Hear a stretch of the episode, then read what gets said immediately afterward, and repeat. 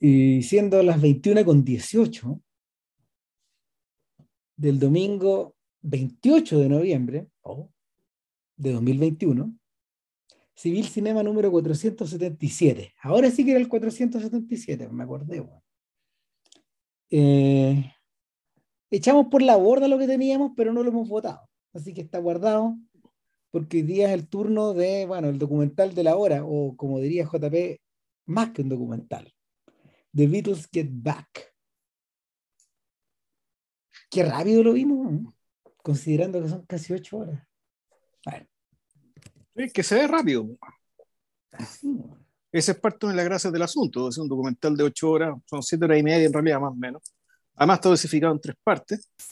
Y igual, claro, no deja de ser un prodigio que un documental tan largo sobre, sobre gente encerrada, pues, así es la cuestión. Si hay gente que está encerrada primero en un galpón y después está encerrada en un estudio de grabación. Eh, y claro, con pequeños inserts de, de, de, lo que pasaba afuera, o sea, estas referencias culturales importantes, pero el, el, fondo, ahí yo creo que el mérito está precisamente entre, entre montaje eh, y el saber captar, el saber elegir, el saber crear dramaturgia en realidad con todo el material grabado. Eh, puta, en el fondo tenía. Yo creo que, claro, yo sí, esto no es un documental, yo, yo diría esto más bien una biopic, es una biopic de los Beatles, eh, por, ¿Y por qué digo eso? Lo digo desde el, principio, Primero porque la restauración está tan bien hecha que pareciera que la cuestión la filmaron ayer con, puta, con actores, digamos, que está solo que los actores eh, se dan, pero los actores son ellos mismos. Eh, eh, pero claro, no, no, están actuando, pero uno podría decir, pareciera, pareciera que, no más que actuando, pero pareciera que estuviera interpretando claro, situaciones complejas que en realidad fueron reales, que, el, que, en el, que en el documental del cual se sacó este documental, porque este documental es hijo, en un cierto sentido, es hijo de otro documental muy famoso que se llamaba Let It Be, y que tenía, claro, otra función, una función completamente distinta, eh, que se hizo prácticamente en paralelo, digamos, con la grabación del disco Let It Be y el, y el, el espectáculo que terminó grabándose en la azotea de, de, Apple. Y bueno, sucede que este documental, es básicamente el, el, el de ahora, digamos, que lo que hace es, la, es tomar todo el material grabado para este otro documental que dura 80 minutos y crear otra cosa. ¿ya?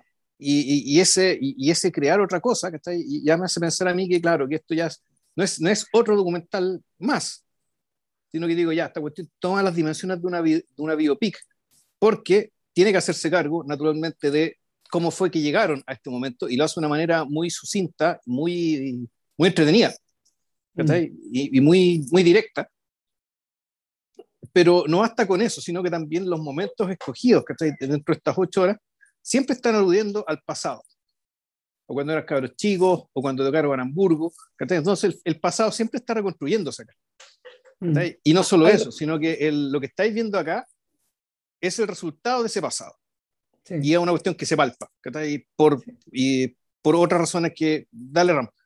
No, no, hay razones, hay, o sea, hay razones por e, hay, hay, razones en torno a eso. Igual hay que hacer un disclaimer previo. O sea, Vilche está conversando con un acólito no claro. como un fan. Esto es más que un fan. ¿verdad? O sea, yo llevo 45 años metido en esto, más o menos. Fuera web. O sea, el, esta gente, esta gente, ¿cómo se llama? No son músicos de mi gusto solamente, es más, es más complejo que eso. O sea, y, y estado, y estado sumergido en detalles, en, en, en, estado sumergido en música, en biografías, en detalles, en chismografía, en la parte, en, en, lo que está, en lo que está expuesto, en lo que está expuesto a la luz, en lo que está expuesto en las sombras. Eh, el, en general, cuando uno está metido en esta lógica, eh, durante el día piensa en esta weá. O sea, e, e, ese es el nivel de inmersión en el que yo he vivido con los Beatles toda la vida. Eh, a veces más, a veces menos, eh, pero, pero nada, pues, el, creo que lo he dicho en otras partes, digamos. Eh, o sea, para mí esta es como una religión laica, mm, donde, donde estos sujetos son parte como de son parte como de la ortodoxia, finalmente. No, bueno, pero, pero, pero es más que el simple, es más que simplemente ser un calcetinero, digamos. Además que una de las ventajas que tiene, una de las ventajas que tiene la, la banda esta es que, bueno, no solo, no solo como, probablemente solo como Dylan, estos sujetos han generado una cantidad de información y una verdadera biblioteca de tanto de registros como de referencias que, que ha ido solo creciendo con el paso del tiempo. Ahora, eh, eso ocurre en parte porque esta gente, uno podría decir que creó la industria. O sea, eh, ¿quién es comparable a esto? Bueno, Dylan, Elvis. Elvis. No, pero fíjate que Elvis no, no de esta manera. Elvis no está estudiado de esta forma. Ah, chuta, ya.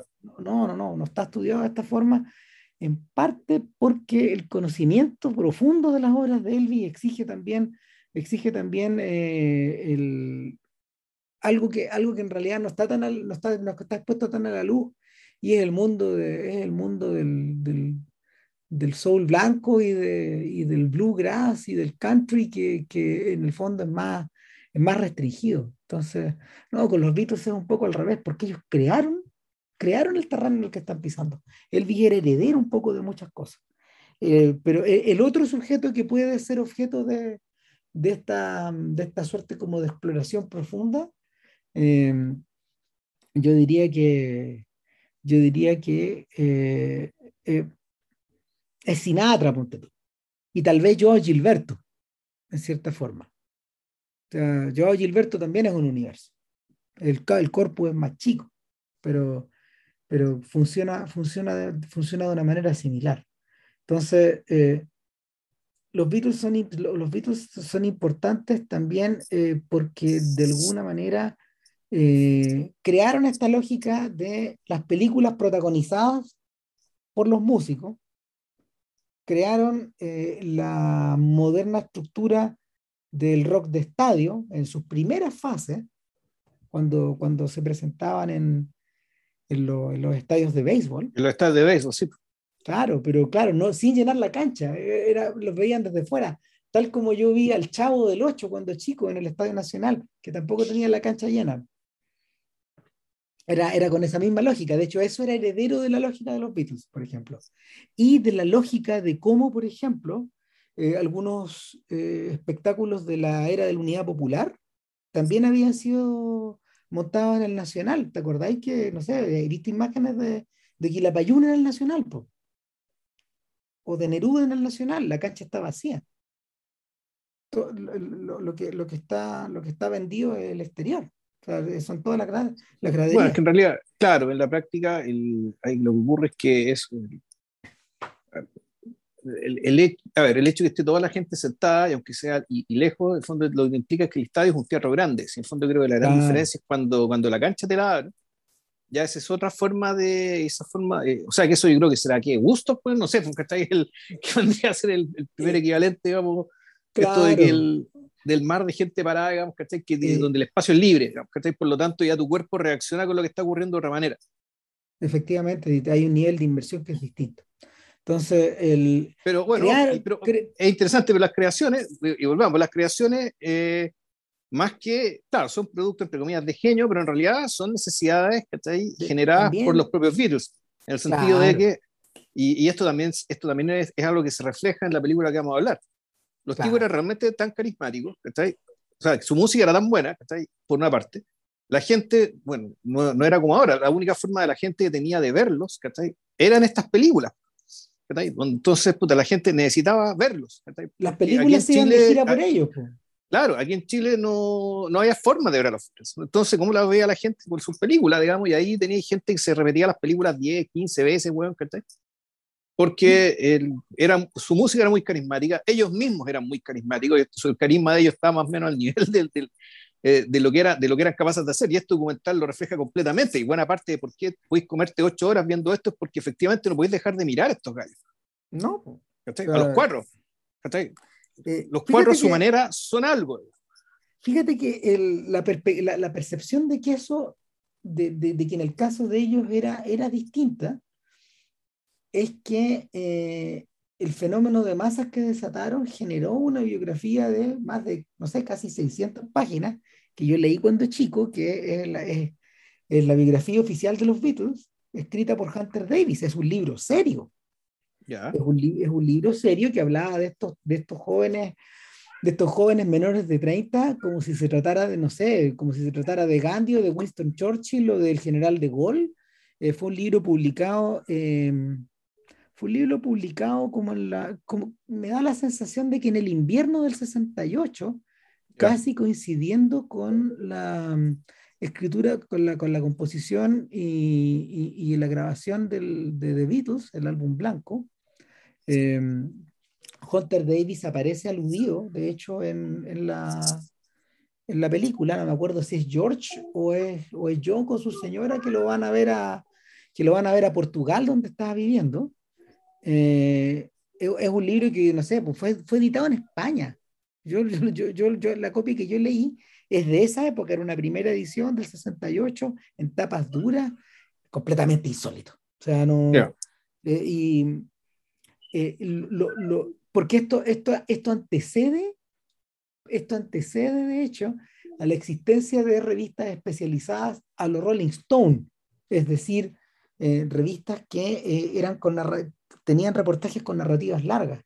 Lo que existía en ese momento eran cosas más chicas, era, no sé, era por ejemplo, en Francia, que era una revista periodística con crítica de cine y crítica de música y de televisión, existía el New Musical Express, existía el Melody Maker, que eran diarios que tú ojeabas, existía Variety, que también era de carácter periodístico, es decir, no, tampoco, tampoco, tampoco había estructura, estructura sobre, la cual, sobre la cual construir. Hoy día, esa, hoy día ese, ese nicho de, la, de las biografías de estrellas, de, lo, de la música o de libros acerca de sus letras, o, de su impacto cultural está completamente extendido y uno tiene la casa llena de estos juegos. Pero, pero en esa época, en esa época no existían. Y por cierto que no existía algo, eh, no existía un proyecto como el Eric B, que, que en el fondo, eh, como bien dice JP, él, es un poco el punto origen de este proyecto, pero no debido, no debido a, su, a, su a, a, lo, a, lo, que se percibe como la excelencia de la película, sino debido a, eh, a, una, a una total carencia, a, o sea, perdón, a una carencia reiterada de estos productos en el tiempo. ¿Qué pasó?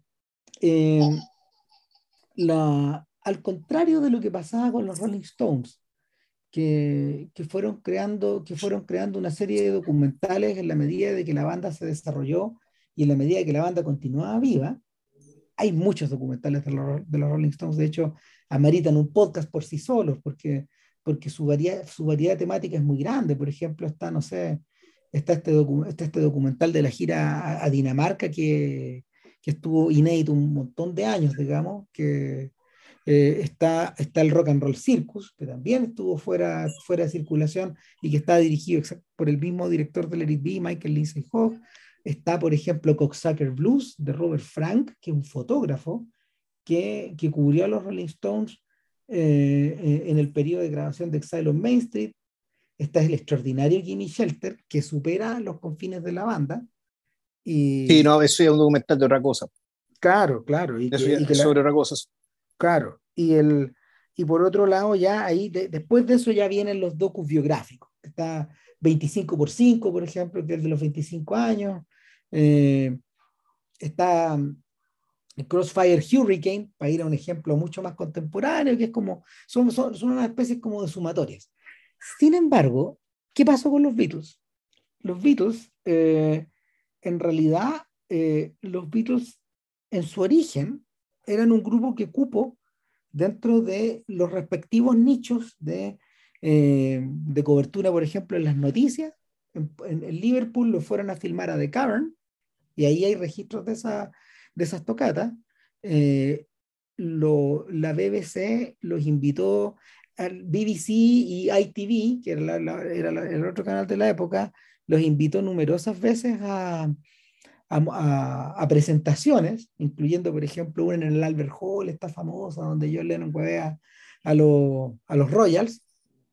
Eh, y, y, pero todo esto dentro como de un contexto como de espectáculo o de presentación de la banda, etcétera, pero la cosa empieza a cambiar cuando estos sujetos ya no quisieron eh, caer en la lógica del programa de variedades tipo Ed Sullivan. Yo he tenido la oportunidad de ver las actuaciones de los Beatles en Ed Sullivan, son hartas, eh, sin embargo Sullivan entendió una cosa rápidamente que los británicos no habían cachado, que en el fondo había algo en estos cabros que permitía, eh, que, que, que, estimulaba como la continuidad en la cobertura. Cuando fueron donde Sullivan, Sullivan mandó una cámara a la actuación que, estos tipos hicieron en Washington y desde allá armaron el programa en vivo, una vez, una vez que habían aparecido en Nueva York. En paralelo, los hermanos Mails, los, los hermanos Mails los estaban siguiendo eh, en, en, esta película que detallamos cuando hablamos de los Mails. Eh, los Beatles visitan Estados Unidos. La, que es la primera visita, creo. The First US Visit se llama. Claro, y, donde está el, donde el, la visita al Tierra Circular, me acuerdo que creo que ellos registraron ese, ese, ese espacio, básicamente estaban rodeados por todos lados. Claro, y, ahí en, Washington creo que era. Bueno, ahí te das cuenta, ahí te das cuenta que eh, los personajes, los personajes admitían una cobertura continua. Eso era nuevo. Eso no existía antes. Em, Ahora, por distintas razones. Uno, el carisma de ellos, los mails se fijaron también en algo que era como que, que, era bien chocante a uno como espectador, que básicamente son las condiciones de vida a las que están sometidos. Claro, las pelotas, claro. O sea que en el fondo, junto, junto, con el, junto con el carisma, digamos, está esto de la atención, ¿cachai? De, de individuos, ¿cachai? De individuos que eran individuos, ¿cachai? Esencialmente libres y que sin embargo, puta, estaban sometidos a un régimen, puta, terrible, ¿cachai? Claro. Ahora, porque ellos querían también, ¿cachai? También era parte de la atención, ¿cachai? estaban metidos dentro del entusiasmo están medio dentro del entusiasmo, dentro de la plata, pero sobre todo, y eso, y eso es algo que yo también descubro y refrendo, digamos, ¿cachai? Eh, viendo el documental, el, documental de ahora, digamos, Get Back, básicamente el placer de tocar juntos. Ya, el, porque por, mucho que se diga, digamos, que este documental, efectivamente los virus estaban peleando y todo el cuento, tú, tú notáis claramente que los problemas solamente se dan en ciertos momentos. Mm. No siempre. O sea, que cuando los tipos están departiendo, echando la talla, como hablando de cualquier cosa, como amigos hablando de cualquier cosa, puta, los hermanos de siempre. Cuando estaban tocando cualquier canción, ¿cachai? Cualquier canción clásico del, blues o del rock and roll inicial, ¿cachai? De puta, ya, de Carl Perkins, bueno, ¿cachai? De, no sé, pues, ¿cachai? De los otros locos, de, de, otra gente que ni conozco, bueno, ¿cachai? De Liberty Stoller, bueno, las que cantaba Elvis, no sé. Ah, de los felices. Exacto. Hermanos, felices, pues, ¿cachai? En la gloria. Pero ya cuando están componiendo, ahí queda la caga. pero esa, es solamente una dimensión del asunto. y, y, y, ¿cómo se llama esto? Me gusta mucho que, este que el documental, digamos, también en el fondo demuestra toda la verdad. Ahora, pues había generado un mito, supuestamente a partir del Eric B. Sin embargo, el Eric B no me parece que tampoco sea tan cizañero, digamos, a ese respecto. No. No, no, no, no lo es. Es que hay un montón de equívocos acá, El problema es que la cobertura continua, la cobertura continua, implica esta necesidad de saber, dónde diablos están estos sujetos en, todo momento. No, pues la cobertura continua lo que te obliga es hacer el cherry picking, ¿cachai? En el fondo ir escogiendo aquello, que te sirva para darle la narrativa, ¿cachai? En el fondo la justificación, ¿cachai? Aparte de la mera exposición de los muñecos que en algún momento agota, en algún momento tenéis que convertir esta cuestión en historia. Mira, tenéis que armar una rampa. Hay un, hay un trasfondo técnico y lo hemos, lo hemos, lo hemos, topado, lo hemos tocado en diversos momentos de, de, de, los podcasts, de los podcasts anteriores, y es que los Beatles llegaron a tener prominencia en un momento de fervor mediático, por un lado, tanto radial como discográfico, como televisivo, como cinematográfico, pero además en un periodo de fervor técnico. Eh, cuando hablamos del cine directo de Robert Exacto. Drew, cuando de la capacidad de seguir a la gente, claro. Claro, de, Robert, de Robert Drew, de Richard Leacock y sobre todo de D. Baker. Y cuando hablamos de Jan Ruch, por ejemplo. Exacto. Eh, los equipos estaban preparados para seguirlos de esta forma. Entonces, mejor dicho, claro, cuando aparecieron estos tipos ya existían las cámaras para estarlos cuidando, para estar encima de ellos todo el día. Es que antes no se podía, porque imagínate, imagínate que eh, gran parte de la, mm, del acervo eh, del acervo cultural folclórico del siglo XX fue registrado eh, por fue registrado eh, y, ya, ya, no estoy hablando solo como de los tipos de los sellos, sino que de la gente que, de, investigadores al estilo como de Alan Lomax o Violeta Parra, etcétera, que antropólogos, claro, claro. psicólogos, antropólogos, Claro, mucha de esta gente se vio beneficiada por, por ejemplo, la portabilidad relativa de, em, de, la, de la grabación de acetato o y después de la grabación de eh, la grabación a través de cinta magnetofónica. Y en la medida que se fueron haciendo más chicos estos aparatos, con mayor facilidad podían ir para todos lados. Y lo mismo pasó con las cámaras. Entonces, cuando, cuando los gringos se dieron cuenta de que los Beatles eran, eran, eran sujetos que podían seguir al estilo Kennedy, eh, pasaron dos cosas. Uno, que de inmediato D. Baker tomó la decisión contraria de seguir a Dylan a su primera gira en Gran Bretaña. Y, y ahí es donde el 65 arma Don't Look Back, que es un, documental, es un documental toda guaca, digamos, también es de podcast eso.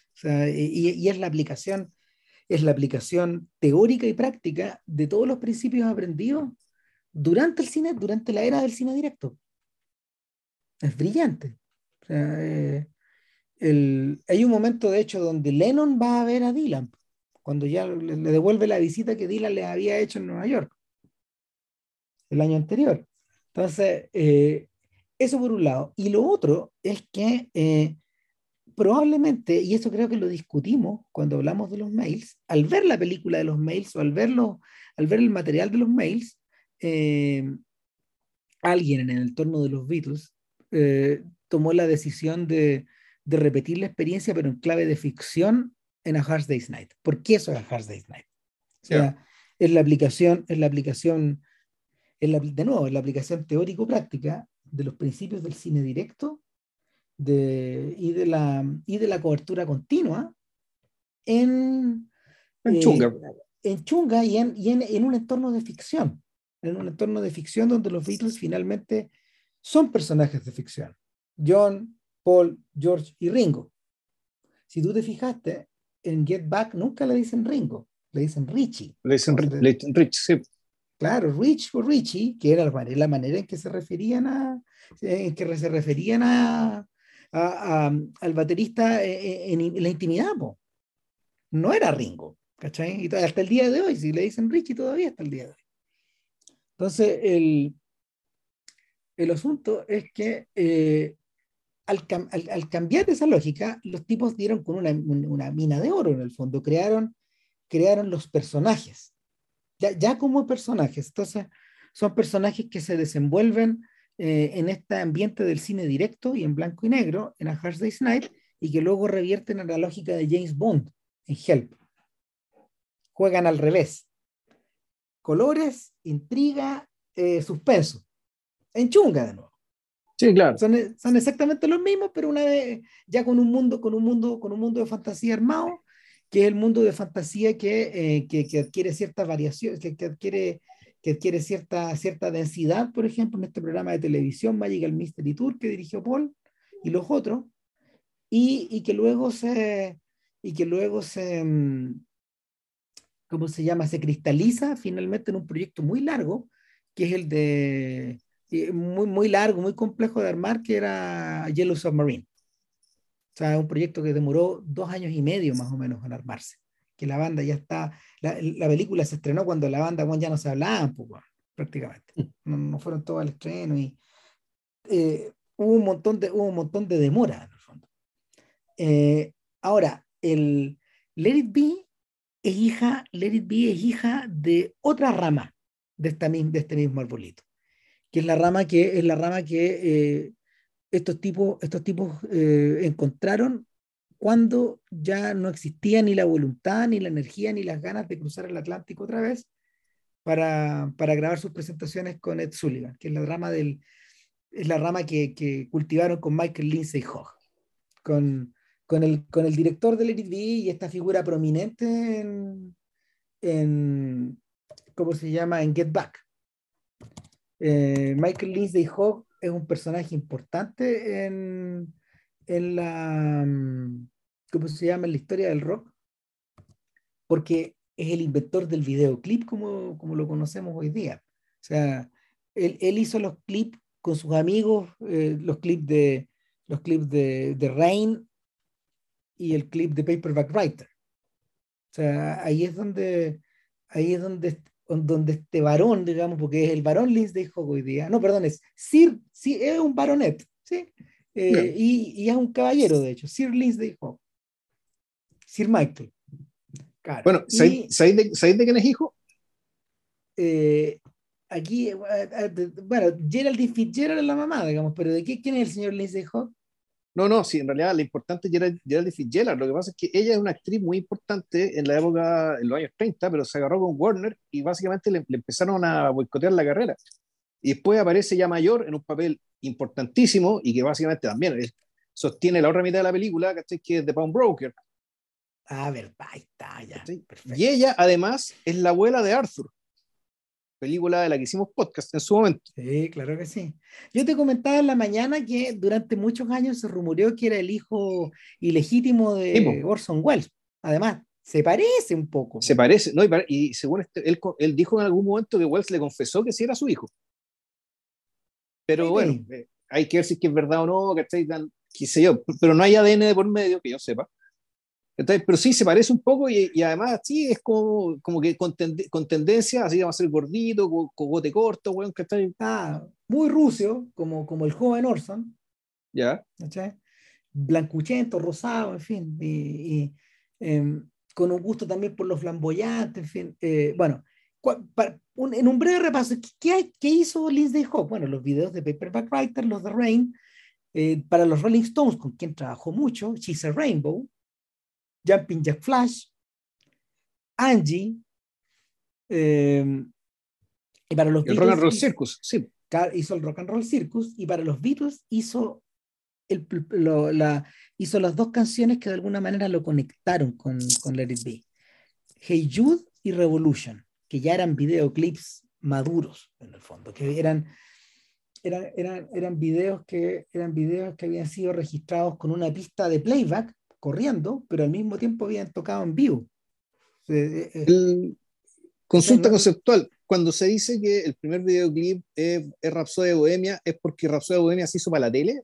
¿De una, así, eh, en principio? ¿O por otra razón que conozco? No, porque, porque Rapsodia Bohemia finalmente se hizo, con el, se, hizo cuando la industria del clip estaba, cuando, cuando la industria del clip ya estaba prácticamente consolidada pero, pero en estricto rigor, los primeros videoclips yo diría que son Paperback Writer, Rain, eh, Penny Lane y, y Strawberry Fields. esos, estaban dirigidos por, esos estaban dirigidos por otras personas.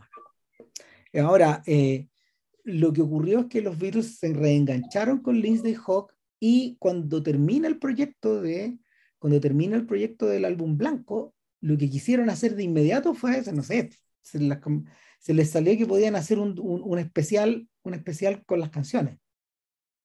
¿Cachai? Un especial con las canciones del álbum blanco, que no, que, no, que no, no, eran singles, no tenían ninguna salida, en fin. Y eh, lo, lo, planificaron de tal manera que se enganchara con la grabación de la primera película producida por Apple, de, de Magic Christian, eh, a principios de febrero. Entonces, Denis Odell, que era, el, que, era uno de los, que era uno de los productores, uno de los tipos que les veía temas como temas prácticos a estos sujetos, Odell eh, arrendó los estudios Twickenham por dos meses para filmar el Cristiano Mágico en, eh, eh, en Twickenham en pleno invierno y antes para hacer este programa de televisión o esta especie de esta suerte de especial, no estaba, no, estaba muy de acuerdo en nada en realidad, en parte porque, bueno, ya no pasaban todo el tiempo juntos. Estaban con, con preocupaciones diversas. Eh, había, había, había esta tensión con George Harrison que, que finalmente había acumulado una cantidad, una cantidad tan grande de canciones que no, ya no cabían en las colaboraciones que les dejaba Lennon y McCartney. Además que Lennon también estaba metido, Lennon estaba metido en una doble espiral. Por un lado, eh, por un lado estaba completamente, estaba completamente concentrado en su relación con Yoko Ono, que era una relación, eh, eh, era una relación romántica, era una relación de pareja, pero al mismo tiempo era una relación creativa muy intensa. Y McCartney, McCartney de pronto se vio convertido en el jefe de los Beatles, el que lo, eh, que los corraleaban para que se juntaran, para que arreglaran las canciones, y no era un, no era un espacio que le, cayera, que le cupiera muy bien, no era un rol que le gustara tampoco, porque las decisiones siempre se habían, siempre se habían tomado de a cuatro. Entonces ese era un tremendo problema. Y, y efectivamente, pues, pareciera ser que conversaron demasiado con Lindsay Hawk, pero no hubo tiempo para conversar con estos gallos, de suerte que, eh, primero que nada, al arrendar Twickenham lo sacaron de su hábitat habitual, eh, habitual que, era, que era el estudio 2 de Abbey Road. Y en segundo lugar, que, que este enorme estudio que a veces aparece en los documentales, eh, donde cabe una orquesta, de hecho, completa. Hoy día es prácticamente una especie como de... Se sigue, se sigue utilizando, pero es especie, una especie de tierra santa. Pero santuario. Claro. Eh, ahora, el, estos estudios de grabación no eran lugares como para, para armar un disco o para componer un disco, y los Beatles en la mitad del camino, probablemente un poco antes, dijeron, no, sabes que dejemos las canciones del álbum blanco así, eh, hagamos nuevo material, y que nos filmen, nos filmen grabando este material.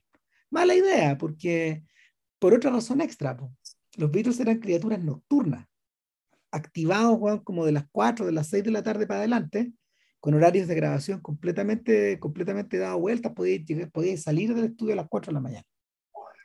O sea, eh, eh, y, eso se ve también en, eso también se ve en Get Back. O sea, la cara de amanecido con la que llega Ringo, que dice que no, no me siento bien el día, no me siento bien. O, no, yo no, la, no, la impresión que da viendo es que en realidad ellos llegaban, o sea, llegaban, tocaban, ensayaban, pero las canciones llegaban compuestas eh, en la mañana. O sea, en el sentido claro. compuesto llegaban las ideas. Que dije, puta, sabéis que tengo algo. Ta, ta, ta, ta, ta, y ahí tenéis, ponte tú, no sé, porque Get Back. Un día, puta, llegó McCartney, el segundo tercer día, digamos, una cosa así, ah, puta, estoy, estoy, mira, estoy con esto. Grande, grande, grande, ah, puta, Get Back.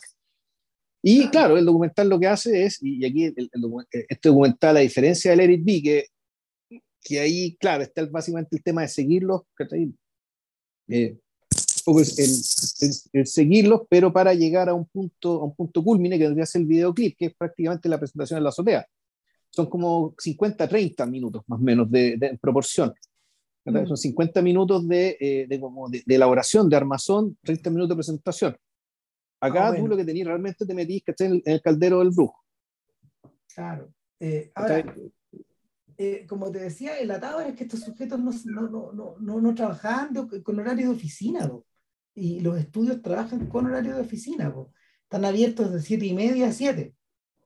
No, podías, no podías quedarte en Twickenham, además no había calefacción, esas guayas realmente eran grandes, piensa que era, era, no sé, era el 2, 3, 4 de enero de, de, del 69 con clima británico. Sí, no, te adentro, de, adentro, de esta, adentro de este congelador. Eh, entonces, eh, evidentemente que no iba a caminar para ninguna parte y, y claro, el, el, el, proyecto rápidamente, después de esta crisis con George Harrison, que se manda a cambiar, digamos, igual como había hecho Gringo en la mitad de la grabación del álbum blanco, eh, el, la, la, narrativa cambia de giro, van a Savile Row, que es, que es el edificio, que el townhouse que habían comprado ahí para Apple, y el, y cómo se llama, una vez que están en Savile Row, eh, terminan de acondicionar ese estudio que les había armado, o que mejor dicho, les había chamullado Magic Alex, Alex el mágico, el gran charlatán en la vida de los Beatles, igual que les componía, les creaba los instrumentos, las pinzas. Alex estaba todo el rato tirando ácido, Entonces, ¿cachai? Esa guitarra, que es guitarra y bajo, que es como una weá como de, de, de esponja, cualquier weá así. ah, puta que me da risa. Es un gran personaje, Alex. Ah, ah, Alex era amigo, Alex era amigo de John, y John, John le pasaba a Lucas. Pero le da la fianza. El punto es que Magic Alex dejó la caga, weón. O sea, la weá se arrasó como tres días porque básicamente el estudio no estaba listo, tuvieron que hacer trabajo extra y a ver, el documental, por si, para quien no lo ha visto, tiene la estructura de básicamente un calendario que, que anda echando numeritos, que fondo es día por día. La decisión que toma Jackson a la hora de abordar, digamos, a, a, la hora de, de abordar el, las 80, no sé cuántas horas de material eran, pero eran muchas. Sí. Digo, ya, ¿cómo, 50, ¿cómo contamos esta weá? 50 horas de video, 160 horas de audio. Ya. Ah, chuta. Entonces, ¿cómo contamos esta cuestión? Ok, vamos a contarlo día por día. ¿Ya? Eh, pensando que el proyecto original era que en dos semanas tenían que haber compuesto, de, tener compuestas las canciones de lo que sería este nuevo disco para ser presentado de alguna manera. Entonces, de hecho, aquí eh, estos tipos hicieron, iban a hacer Pompeya de Pink Floyd antes de Pompeya. Claro. Es, o sea, hasta en esa weá iban a ser pioneros, ¿cachai? Iban a tocar un lugar, no me acuerdo cómo se llama, un, una especie de, de anfiteatro en Libia, claro, en ya, puta, no, ni siquiera en Trípoli, esto queda ya más cerca pegadito a Túnez, por algún momento te muestra el mapa. No, Trípoli, a Trípoli, llegaban a Trípoli. Tenían que llegar a Trípoli, después en, en búho, en camello, no sé en qué mierda, para, para llegar al, para llegar a este anfiteatro, que es un lugar puta muy bonito, es como tipo perra, pero no está esculpido en piedra, pero más o menos ese tipo de construcción, pero con un anfiteatro. Entonces iban a tocar ahí con gente, algunos ingleses, algunos árabes, bueno, ya, da lo mismo. Pero claro, ya estaban pensando en eso. Puta, el 68, que está ahí, eh, 69. Pero en algún momento, puta, la empiezan, y también es bien interesante esto de cómo toman las decisiones, en qué cosas piensan, qué cosas valoran a la hora de decir, puta, ¿sabes que yo prefiero esto? No, yo prefiero esto otro. No, pues mejor toquemos, mejor toquemos sin público. O sea, no, bueno, tenemos que tocar con gente. Pero ya, pero que sea gente de acá, toquemos acá. ¿Dónde? Puta, te nombran un barrio de Londres, no sé cuál. En el fondo, toda esa deliberación el, es, una delibera, es, es, muy interesante el proceso porque básicamente es gente que estaba armando un concepto en la práctica. Están, eh, están, están, están, consiguiendo un, un algo, digamos, y así está la, eh, la conversación de esa concepción es bien, eh, también es bien reveladora de las personalidades y los estados de ánimo en que se encontraban. Claro, en ese sentido, el George Montedu está en una parada mucho más reclusiva, algo, algo más discreto. Versus McCartney, que ya, estaba como pensando en grande, dado, dado este rol que le dieron un poco de director de grupo que si bien no le incomodaba, pero un poco le da esta, esta como prerrogativa de también decidir ahí. De huevear, claro. O sea, el... de no, de, de, pensar en grande, si en el fondo para ellos, y esa es otra cosa, todas las cosas que pensaron, otras las podían hacer. Mm. Esa es otra cosa que hay que considerar, que básicamente se está hablando casi desde la omnipotencia. Mira, una de las razones por las que en algún momento con JP discutimos si hacíamos a, a Hard Day's Night. Y tú diste en principio una muy buena razón de por qué no hacerla. Y era que en el fondo, pese a lo divertida que es la película, pese a lo buena que es, porque es una buenísima película, y pese a lo singular que es, la película no alcanza a dar cuenta de la dimensión de esto. Es una parte nomás. Si algún día hay que discutir a Hard Day's Night, probablemente hay que discutirla en el marco de, de las películas de Richard, de Richard Lester. Hay, hay, varios ejemplos que, que, Lester hizo en la época y que tienen que ver con su trabajo con los Goons o con trabajo publicitario o con, o con filmes específicamente como de esa era, como The Knack o How I Won the War, esta película que hizo con John Lennon. Yeah. Que había hecho con John Lennon como un año y medio antes en España. Eh, eh, y también la mencionan. Claro, a diferencia de todo eso, eh, este proyecto tiene una característica como integral. El, el, a ver, yo creo que McCartney, McCartney, ¿cuál era el problema que tenía? Y el problema que tenía también se hacía extensible a Lindsay Hawk, es que ellos sabían que eh, el, el, rock and roll estaba lo bastante maduro en ese momento, el rock and roll que hoy día podemos considerarlo como una, como una, como una expresión de arte terminada, digamos, se acabó eso. Eh, pero en ese momento había alcanzado el suficiente grado de madurez como para, por ejemplo, que una, una sola banda, música clásica. Claro, que una sola, exactamente, que una sola banda como los Stones armaran este show de variedades del rock and roll circus, por ejemplo. O que una banda como los Beatles eh, creara algo que fuera distinto a ese show de variedades y lo transformara como lo transformara, tal como decía Lindsay Hop, en una suerte como de evento que fuera la culminación de un proceso. Y por eso estaban grabando a cuatro a cinco cámaras a los Beatles en ese momento, adelantándose varios años a la lógica del real. Eh, o en el fondo como, como continuando la lógica de la experiencia del cine directo. hay que recordar que en ese tiempo a la gente no se la grababa todo el día, ni siquiera Kennedy, que, nadie había hecho nadie había hecho extensible esta idea de mantener las cámaras prendidas las 24 horas, que es algo que en la vida de John Lennon, eh, Lennon, Lennon puso cuidado en continuar eso. Porque cuando muchos años más tarde, después de la muerte de Lennon, como en el 88, el británico Andrew Salt eh, emprendió con la ayuda de Yoko Ono el proyecto Imagine, eh, él lo emprendió con la confianza de que la cantidad de material audiovisual que Lennon había grabado, que había mandado grabar, a registrar de su vida, era gigantesca era gigantesca, no se había acabado los Beatles. Esta idea de filmarse había continuado mucho más allá, de una manera, de una para poder, por, ejemplo, para poder promocionar los actos públicos en los que él participaba, o las causas en las que él defendía, ¿cachai? O las acciones de arte en las que esta pareja estaba metida. Entonces era, formaba parte, parte de algo que se había quedado con él de una forma que ni McCartney ni Harrison continuaron no, de Harrison prácticamente no hay imágenes en, ese tipo. Hay muchas otras cosas, pero no, cuando Scorsese hizo el documental el, Living in the Material World, eh, tenía mucho de dónde sacar, pero no con estos niveles de intimidad.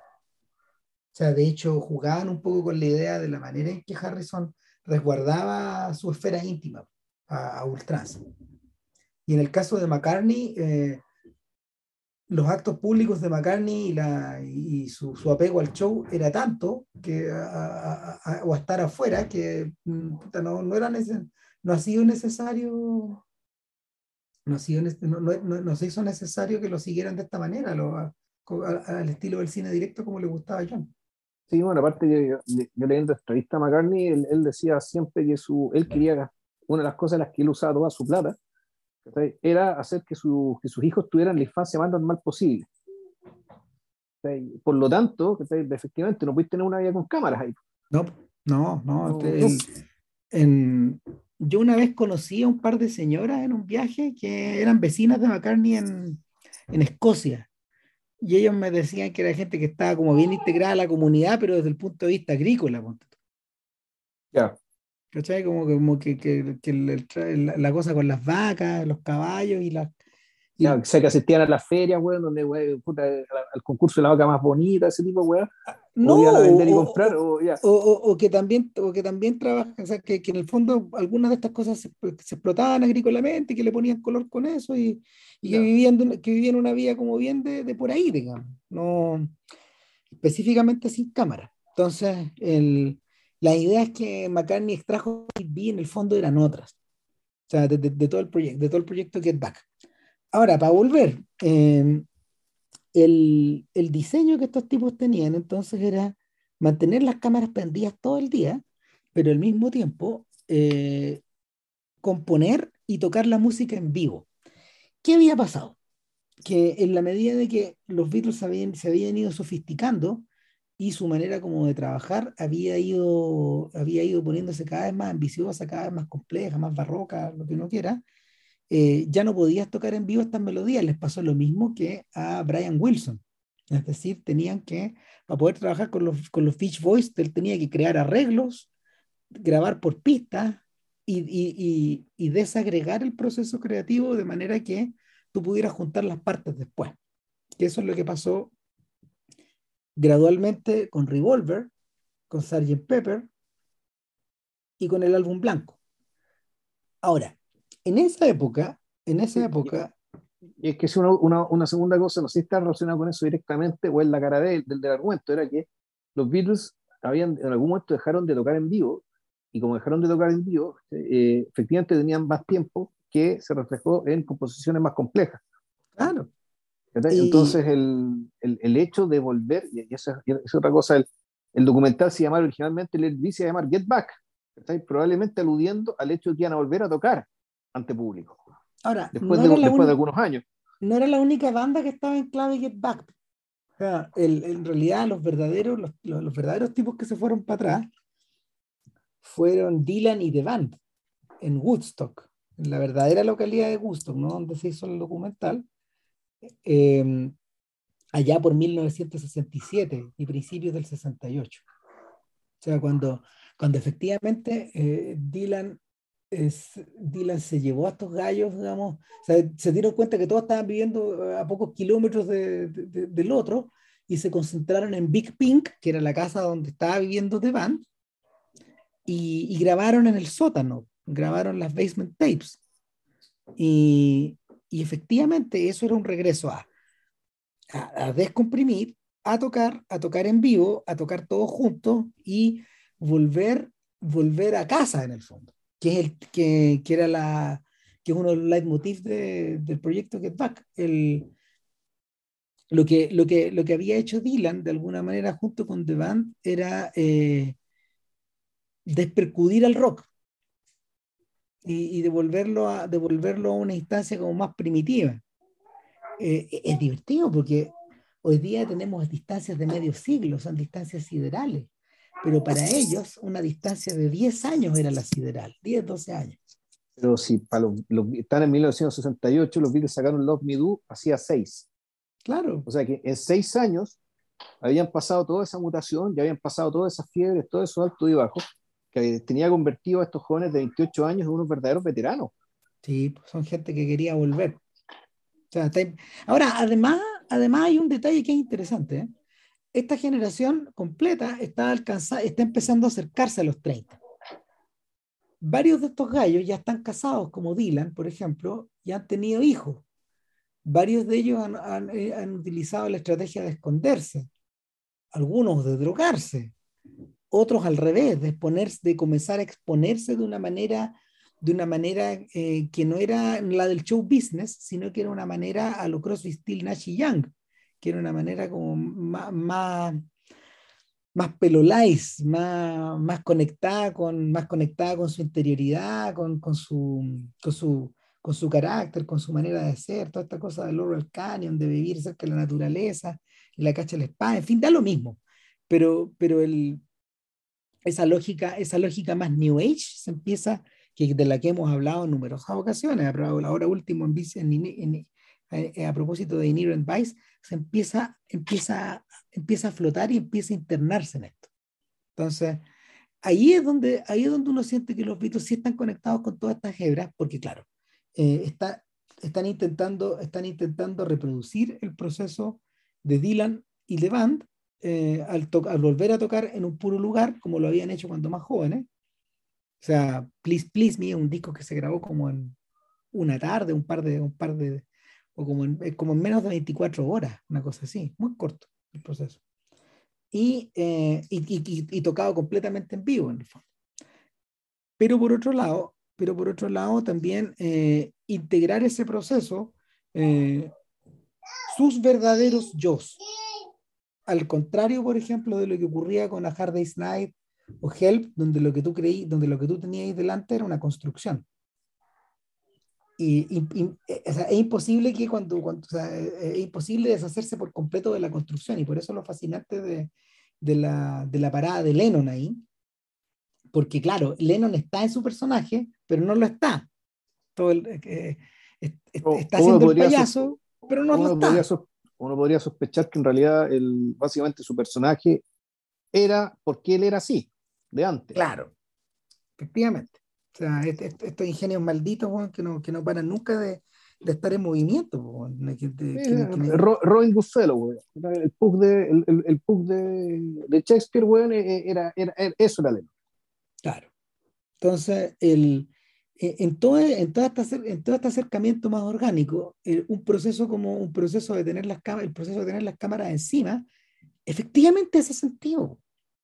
Y el hecho de que los dos, el hecho de que los dos, que todos tenían dos micrófonos pegados con scotch. Me imagino que uno era para la mesa de sonido y otro era para el, para el, para el, documental, ¿no?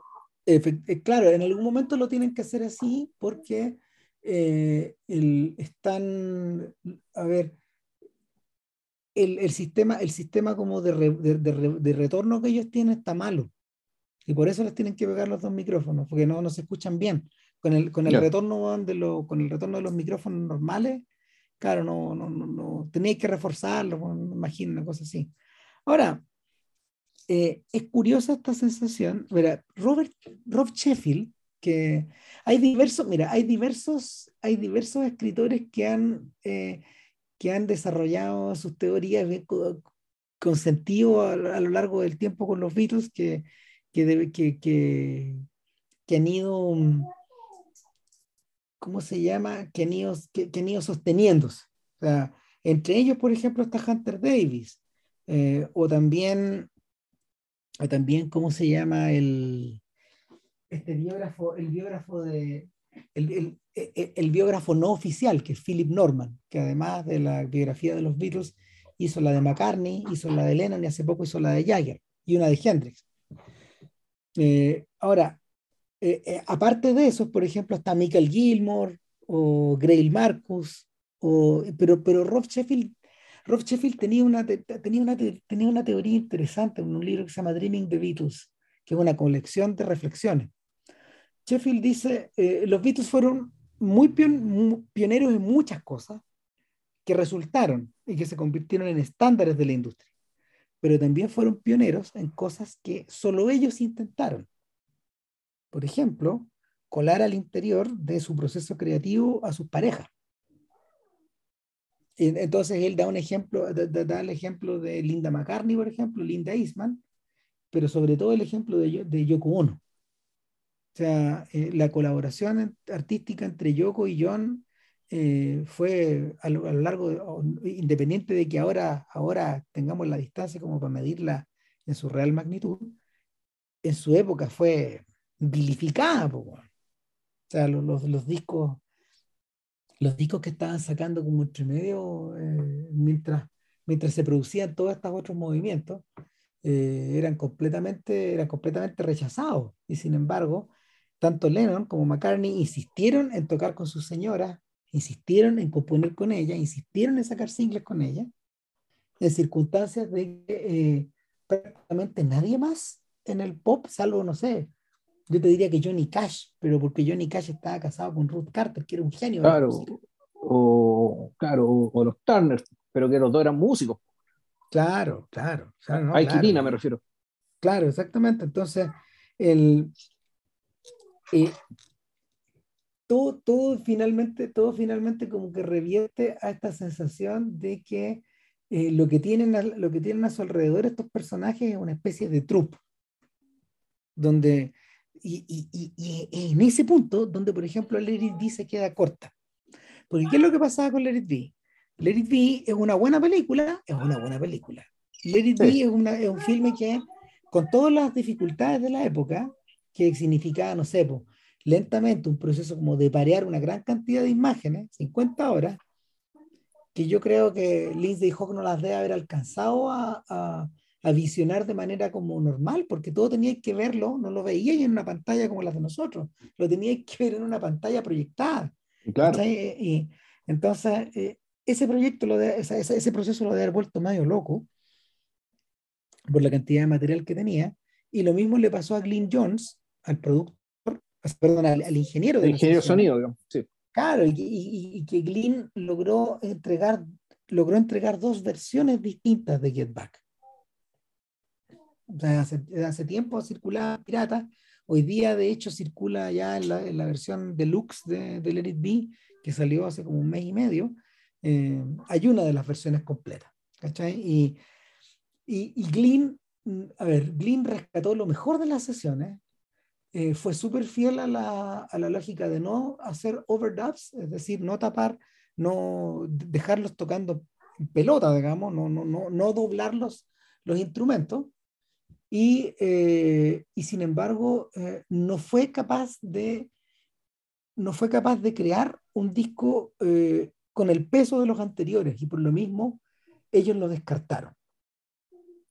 Descartaron, rechazaron las dos, los, dos, los dos mixes y, y las, dos, las dos estructuras como dramáticas, como de, el ordenamiento de los tracks y todo ese tipo de cosas. Eh, ninguno de esos, por ejemplo, estaba a la altura de, de, lo magistral de Music from the Big Pink. Nada. Entonces, la, la, lo, que pasó es que el proceso de, de Let continuó. Lento, lento el proceso de montaje. Y claro, eh, em, Michael Lindsay Hogg empezó a darse cuenta que tenía la película terminada cuando los Beatles ya no se hablaban. Y para, eh, para salvar la situación, en el fondo, eh, eh, en Apple continuó más o menos todo igual. iban a hacer la película, iban a hacer el libro, iban a hacer el disco. Y finalmente el libro con el disco se convirtieron en un puro paquete y que estaba, estaba presupuestado para salir en mayo de 1970. La película se iba a estrenar como por esas mismas semanas pero por entonces ya, eh, eh, por entonces el agua había llegado al río y McCartney igual se había apestado y en abril sacó su disco solista, el disco que había grabado en el invierno en Escocia, en su casa. Entonces, eh, tomando específicamente las lecciones que había aprendido Larry B, de, de hacer la música con la menor cantidad de efectos posible, con la menor cantidad de, con la menor cantidad de faramaya posible. O sea, él tomó, una, tomó súper bien las lecciones. ¿Y qué, qué pasó? Eh, cuando se estrena la película, la película se estrena en lógica póstuma y ahí es donde cae el mazo, porque todos sabían, ya los Beatles se habían disuelto y esto, esto, que, esto que había sido grabado como un año, tres meses antes, con esa distancia, estamos pensando, no sé, pues imagínate, es muy poco tiempo, eh, se convierte en un post-mortem y eh, se echa encima de eso la maldición a esas sesiones, que, que, que, tienen que haber sido como el hoyo. Eso es lo que la gente piensa. Claro, en el fondo la gente, se puso, vio la película buscando pistas de lo que ya sabía que iba a pasar. Como pasaba con todo lo relativo a los Beatles. Entonces, entonces ahí es donde, ahí es donde se, ahí es donde se jodió el, ahí es donde se jodió la, la, ¿cómo se llama? Toda la comunicación y toda la, toda la reputación de estas sesiones, cuando en realidad pasó al revés. O sea, hoy, día, viendo Get Back, uno se da cuenta de que los Beatles quedaron tan enganchados con esta forma de trabajar que de inmediato cuando se pusieron a trabajar en el disco que venía, que era Abbey Road. Pasó un tiempo corto, John Lennon se casó, eh, se fue de vacaciones se fue de vacaciones a Europa, estuvo en Gibraltar, se casó ahí. Y, y después, después tuvieron una vuelta por Europa, se, en The Ballad of John and Yoko cuentan la canción, es a lo que, es a lo que John grabó con McCartney solo, tocando todos los instrumentos ellos, porque los otros no estaban, los otros estaban metidos en sus proyectos, Ringo estaba armando como un disco que se llamaba Sentimental Journey, que era como de covers de cuando era chico. Eh, Harrison de verdad se había tomado en serio esta idea de componer, de componer un disco o de ordenar un disco solo de canciones, solo de canciones de su autoría. Entonces, cada uno había empezado a diverger, pero vuelven a concentrarse con la misma energía para Abbey Road y de ahí esa energía no puede volver a ser embotellada. Sin embargo, sin embargo, el resultado del Elite B había sido positivo, o sea, perdón, de Get Back había sido positivo.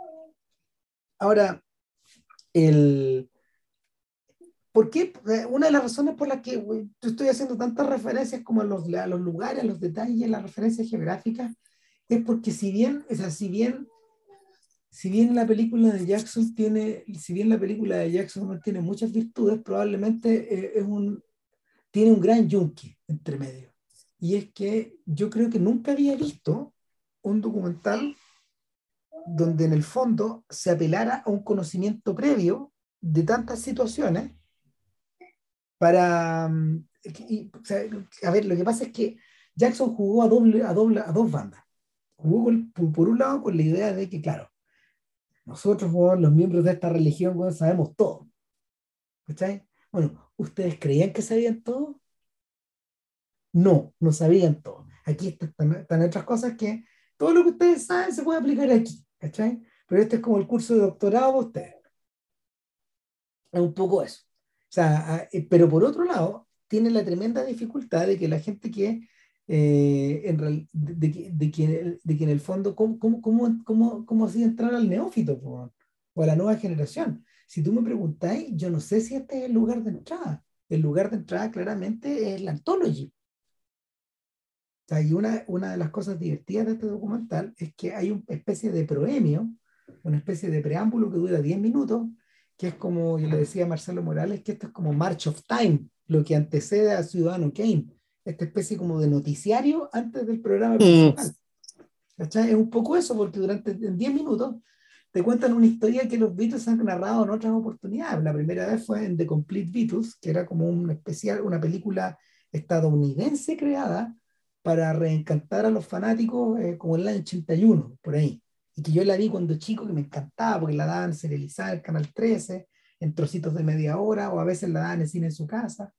En fin, ya es imposible conseguir porque los Beatles la retiraron. Pero eh, eso, eso, eso generó eso generó eh, la, la, génesis de un proyecto larguísimo que era Anthology, que duró como 15 años su, su facturación, su creación. Estuvo a cargo de Neil Aspinall.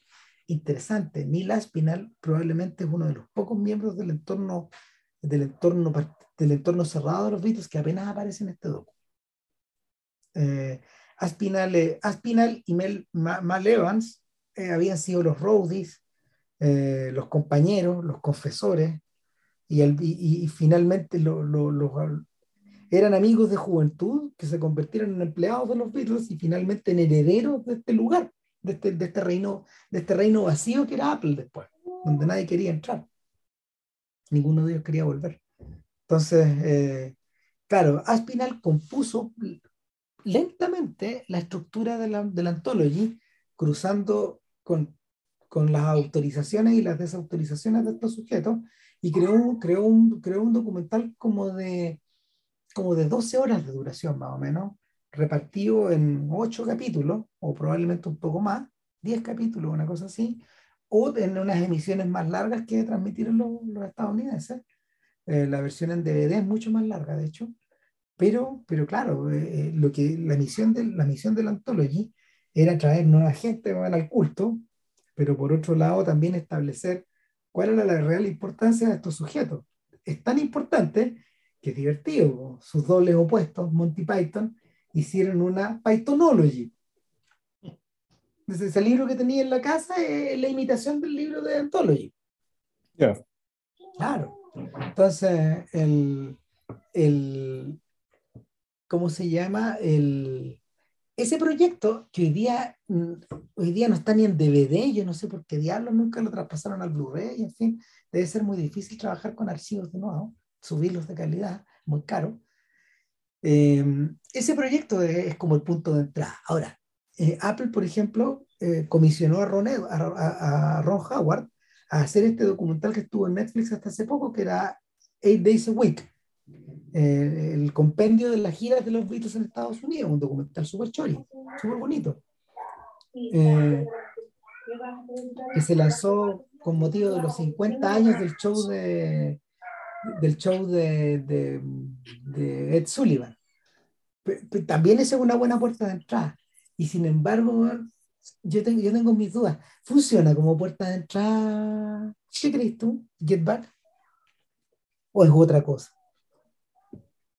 Mm, mira, a ver, yo no soy miembro de la religión, pero sé lo suficiente básicamente por conocimiento heredado y por temas generacionales, así que yo no sé si sirva, yo sea, no sé si sea un buen grupo control para esto.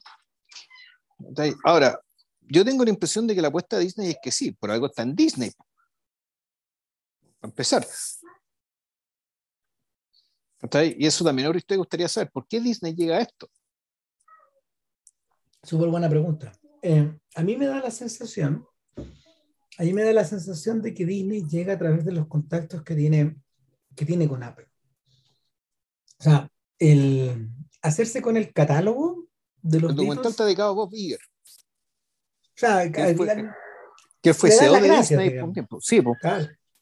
Ahora,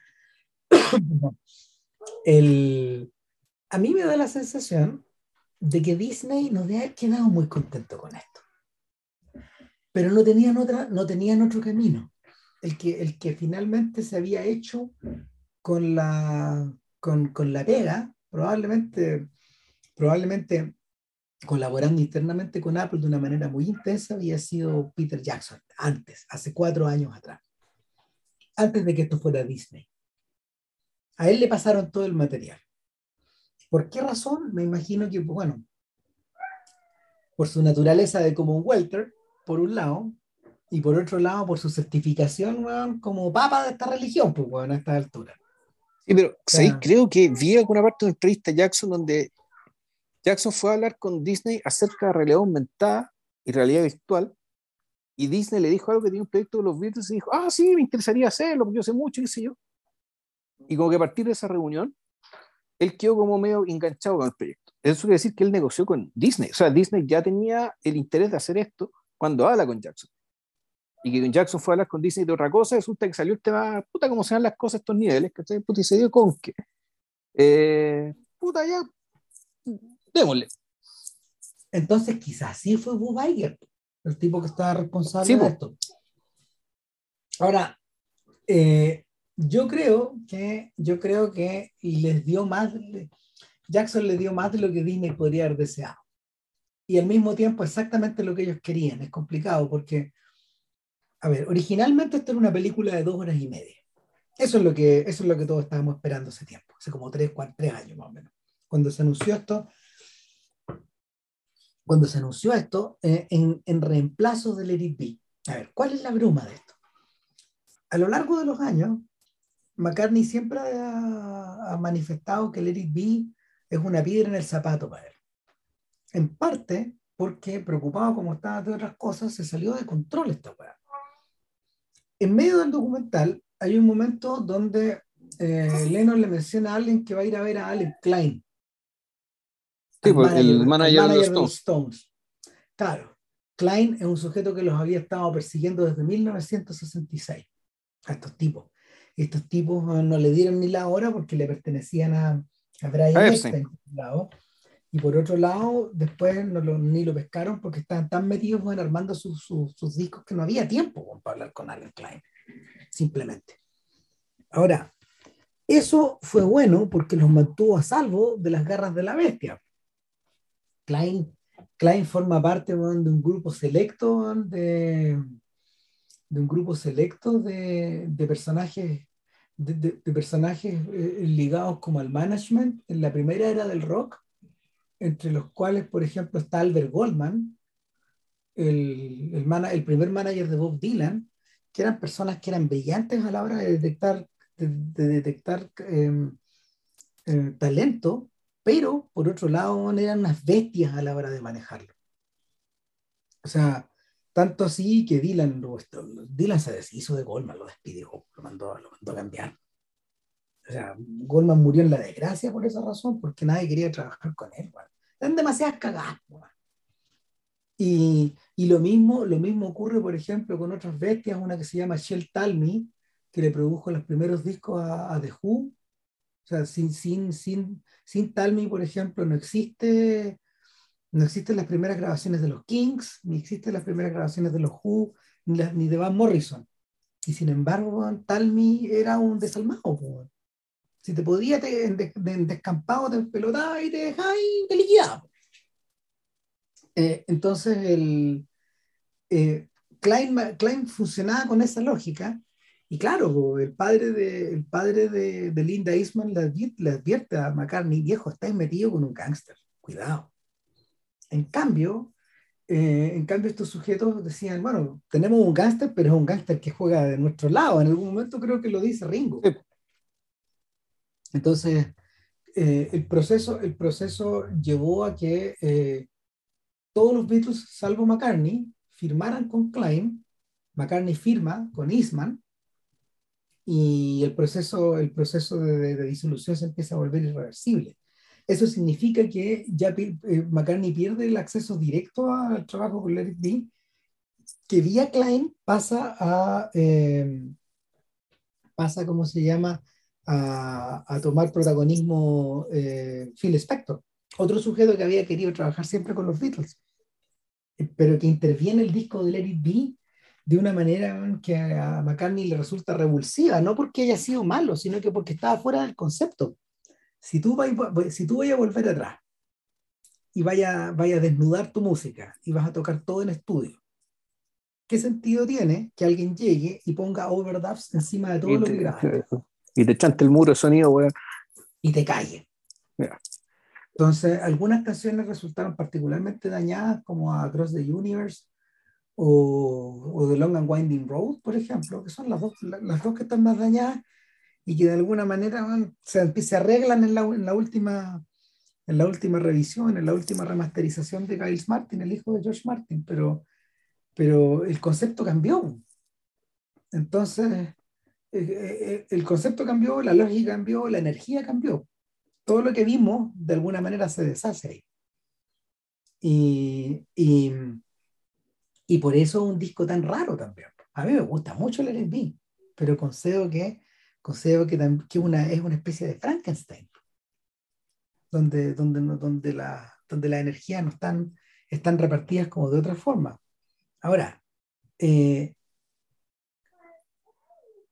pero me fui por las ramas. Bueno, el problema es que cuando, cuando, cuando Jackson recibe todo esto, lo recibe con esa carga y se da cuenta que lo que tiene es distinto y convence, convence a, a Disney de que en realidad esto no funciona como una película de dos horas y media tan comprimida, porque para eso está Let It y, eh, y, deciden hacer una serie. Y le da la autorización para hacer seis horas. Pero este buen llega y entrega 7.40, 7.48. O sea, todo, pasó, todo con el tejo pasado, y, y entrega 7 horas 48 simplemente porque no puede comprimir los procesos. El primer corte es de 16 horas, el, el de trabajo. El, el, primero que, el, primero que, el primer corte al que llegaron y luego empezaron a comprimir. Eh, a mí me da la sensación, a mí me da la sensación de que una de las razones por las que las interpretaciones de las canciones están cortadas exprofeso, es porque en algún momento del camino van a volver a relanzar Let It. Y aquí recupero lo que había, lo que había perdido al principio. Let It nunca, nunca tuvo una circulación eh, normal. Let It se estrenó en los cines, después se dio por la televisión, se convirtió en una especie de, de, de película sumada al corpus de los Beatles, pero eh, llegado el momento de lanzarla en VHS y en Laserdisc en Japón, no se reeditó nunca más. Y desde que yo estoy, desde que estamos como, desde que estábamos como, a ver, desde que salimos del colegio, más o menos que el Eric no se... No se de hecho, la versión que veo hoy día se veía, no se veía bien. Tampoco era una mala copia, pero al lado de lo que acabo de, de, Get Back, ¿cachai? Puta, efectivamente, es la prehistoria. Eso que tú viste es la copia de la copia de un láser. Puede ser, o puede ser incluso, no sé si una transmisión televisiva, no sé si ha sido para tanto, pero. Yo he visto. Sí, fue una cuestión pirateada y que. Yo he visto. copias, rápido. Yo he visto copias pirateadas del VHS, otras del el láser y otras de la tele. Y en todos los colores están empastados. En todos los colores están empastados. En menos, naturalmente que menos definición. En todas, claro, todas están telecineadas, es decir, está, está sacado como directo como del, directo como del, de la copia de 35 milímetros en algunos casos y en que, ya, que han estado en muy, buena, muy buenas condiciones, en fin, entonces... Todo esto ah, pero luego te decían que esto en realidad está grabando en 16 sí, po. y que le iban a expandir a 35. Exactamente, eso es lo que pasó. Claro. Entonces, esta es la primera vez que se regresa al 16 nativo. ¿Qué es lo que hizo Jackson? Eh, aprendiendo las lecciones del proceso de eh, They Shall Not Grow Old, el documental de la Primera Guerra Mundial, lo que, él, lo que él hizo fue pasar sucesivos filtros para poder empatar todos los materiales y quitarles el grano para que ese grano no, que, no creara perturbación ni, ni echara para afuera lo, a los posibles espectadores de la era digital. Utilizaron el mismo programa que, que, que usaron con los soldados de la Primera Guerra Mundial pero yo creo que está, pero claro, es, es, es, la explicación técnica comercial, pero yo creo que hay una explicación también un poco espiritual, de fondo del ánimo de las películas, cuál es que eh, en el caso de, de, de, esto, de, los soldados, digamos, que también hay que hablar de ese documental, de un documental que no voy a decir que está fallido, pero un documentero es claramente lo que acabamos de ver es un progreso gigantesco respecto de esto otro siendo el mismo género.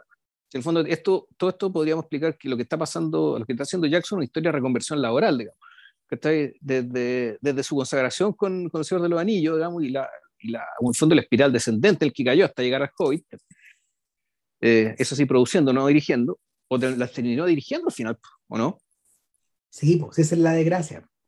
Claro, no, de, de ahí dio jugo, digamos, desde, desde, la consagración hasta dar jugo, digamos. El tipo se reconvierte, básicamente se reconvierte eh, encontrando, en el fondo, esta, esta, pega, porque pues, podríamos hablar de que un poco de curación. Mm. Que eh, eh, vendría a ser una curación en que en el caso de They Shall Not Grow Old, que ellos no, ellos no morirán viejos, que es una, para quienes no sepan, es una película sobre eh, eh, con, perdón, es sobre la Primera Guerra Mundial desde la perspectiva del ejército británico, eh, que tiene básicamente que el, el, carril visual son imágenes de archivo coloreadas y el carril auditivo son cartas. Entonces tú lo que tienes son imágenes coloreadas de la, del combate, pero sobre todo la rutina, las cosas que hacían, de cómo vivían, y en paralelo las cartas de, lo, de las cartas que los soldados iban mandando a sus familias a medida que iba avanzando la guerra, contando todo lo bueno, lo malo, generalmente lo malo más que lo bueno, porque las circunstancias en las que vivía. Y claro, entonces tú decís, bueno, aquí, eh, eh, aquí esto es puro, esto, es dinamita. Tenéis diamante con oro. Al fondo tenéis pues, un, tesoro, digamos, en términos de mm. archivo, de imágenes.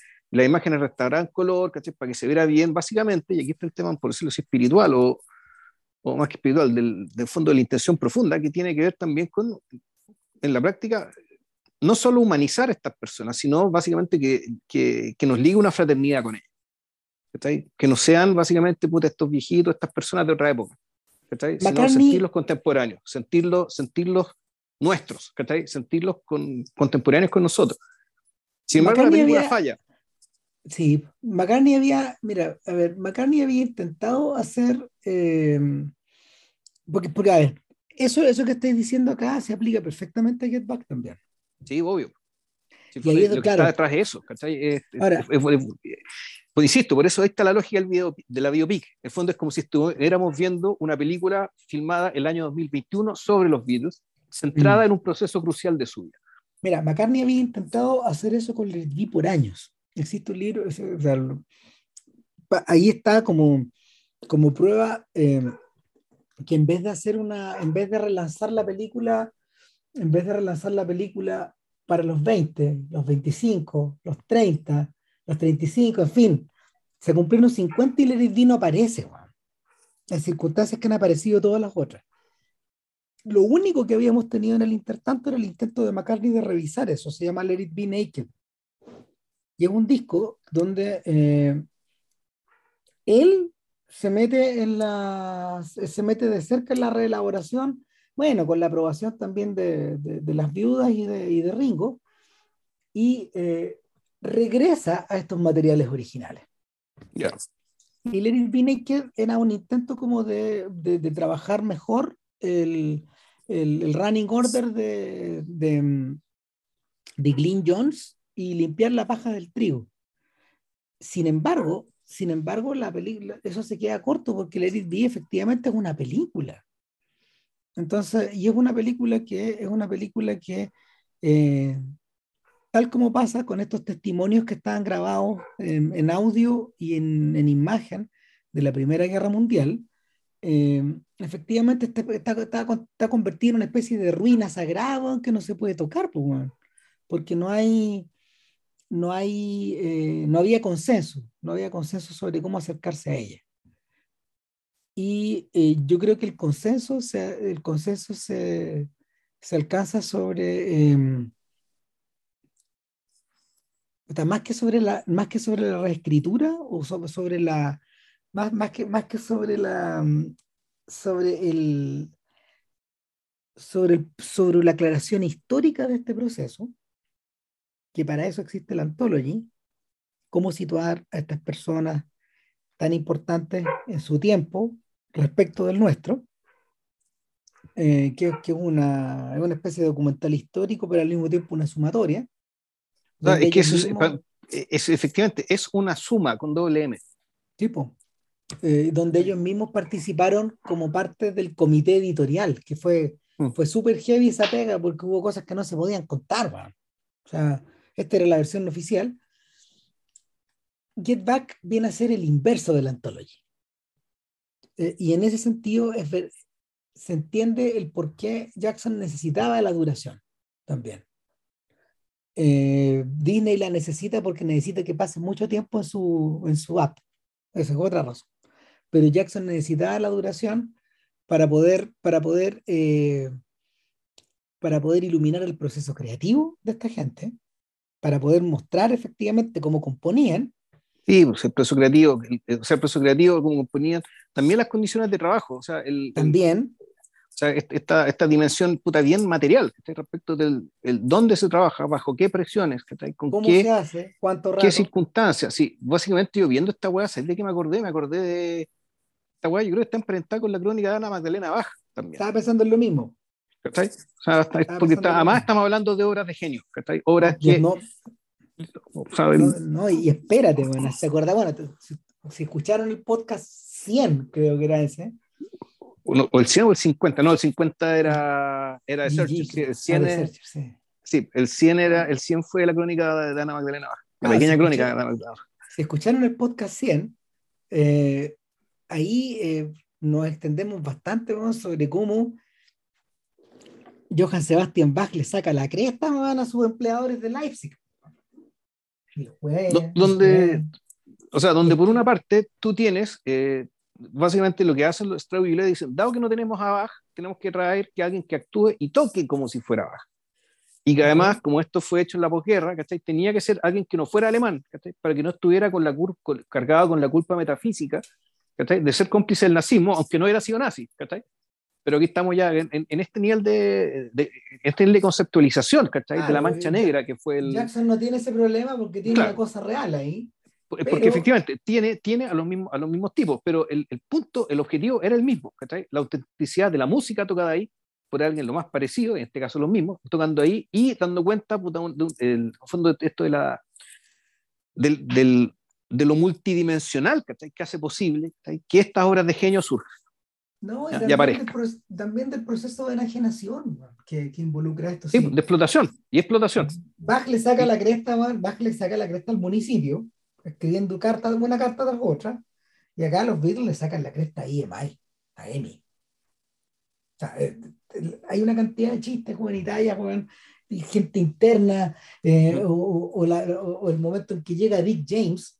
Dick James es un personaje importantísimo en la historia de los Beatles. Nadie, se, lo, se lo ubica poco, pero Dick James era el publisher de las canciones. Él creó junto con, o sea, él era amigo de la familia de los Epstein. Los Epstein tenían un negocio en Liverpool que era como Falabella, que se llamaba Nems. ¿Cachai? Era una tienda, era una tienda donde, donde tú podías comprar una juguera, un- una, una falda, pero también podías comprar un disco. Entonces, Ya. el, el joven Epstein estaba a cargo, cabro- cabrito, digamos, estaba a cargo de la tienda de disco y le encantaba. Sí, pues, Entonces, sí, Epstein, que era la figura paterna de los Beatles, murió a los 32 años. Sí, O sea, imagínate a qué edad los agarró. Sí, pues, Entonces, entonces Epstein, que no conocía tanta gente en el, en el mundo, en el mundo de la, en el mundo del- del- del- del- del- de la música, eh, se, se arrimó a Dick James, que era un comerciante de diamantes. Dick James, igual que los Epstein, era judío. Y era, era una persona que era conocida en este ámbito, eh, en, en el ámbito comercial. Sin embargo, James, eh, que, eh, James que tenía interés por la música, que tenía y que, y que- y que era dueño de, de ciertos de, de- de- los derechos de ciertas canciones, tuvo un destello de genio al entender que si tenía a un grupo de compositores, eh, a, un, a un dúo de compositores, podía, podía sacarle punto al catálogo. Entonces, claro, en las escenas de, en esas escenas de, eh, de Let It Be, donde James va a Twickenham y va, va, muy, va muy entretenido con, su, con, con su- con su, cabeza pesando a mil por hora acerca de las posibilidades del catálogo. El único que lo escucha es McCartney. po. Los otros están un poco lateados, po, porque claro, Harrison no estaba metido en el trato, nunca quedó metido en el trato. De hecho, Lennon se ríe y dice, bueno, esto que me acabáis de tocar es una Harry Song, porque así se llamaba la, la empresa de publishing, Harry Songs. Sí, la Harry Songs, sí. Claro, entonces lo agarran para el huevo y James y, y, y, Harrison dicen, no, sí, mira, ¿estás interesado en escuchar cómo, cómo, te están estafando? Porque yo me voy. y, es porque Dick James y los Epstein eran dueños del 50% de las ganancias de Northern Songs, la compañía. Y eh, McCartney y Lennon eran dueños del otro 50%. Ahora, no es exactamente de la grabación, es el, ente canción. Es decir, eh, James estaba preocupado de que los Beatles tendieran partitura, de que los Beatles les hicieran covers. De que, ¿cachai? Sí, pero en algún momento sale el tema este de la, las partituras, lo que nosotros conocemos como los cancioneros. Se conversaba todo el tema esto que algunos cancioneros vienen pifiados, vienen con los acordes malos, O sea, eh, ese es un negocio, ese es un negocio re complejo y re tremendo, la única manera de poder controlar eso era que tú mandabas un acetato con tu canción, como, como solía hacerse. Hoy día esos acetatos valen oro. Eh, hoy día, de hecho, Dylan, por ejemplo, controla incluso el negocio de publishing de esos acetatos. Porque como Dylan, como, como de Dylan se hicieron tantos covers, había demasiada plata circulando. Pero en fin, esa es otra historia. El asunto es que, claro, muchas de las dimensiones de la explotación de la, de la distribución, de la, del, tamaño de tu negocio, aparecen, aparecen por detrás en Get Back en un momento y en otro. Entonces te dais cuenta de que en realidad estos sujetos, como poca gente metida en el negocio, por cierto que no Elvis, que nunca estuvo metido en los negocios del coronel, el coronel se encargaba de, el coronel Parker se encargaba de todo eso, claro, los Beatles en algún momento tras la muerte de Epstein quedaron como colgados con esto y finalmente, la, finalmente la dimensión de esto les rebanó, les rebanó la cabeza. Que yo creo que es un poco, ese, un, ese probablemente es uno de los temas que está, por, que está por detrás de Jetpack. Esta sensación de que los múltiples tentáculos de esta bestia efectivamente terminan por agarrar, terminan por acogotar al propio pulpo. Porque porque no, no, podís tener, no tener todo el control, no podís, no podís estar preocupado de tantas cosas. En ese momento, de hecho, George Martin había empezado a eh, asumir otra, otra, otra, otras, otras pegas al interior de la empresa. Lo mismo que Derek Taylor, que había sido el, el, el ¿cómo se llama? El jefe de prensa de los Beach Boys, pero que por amistad a Harrison se había, y a, y a McCartney se había devuelto a trabajar con ellos porque había trabajado con ellos más jóvenes, escribiendo, escribiendo despachos de prensa, ahora era, era el jefe del área de prensa.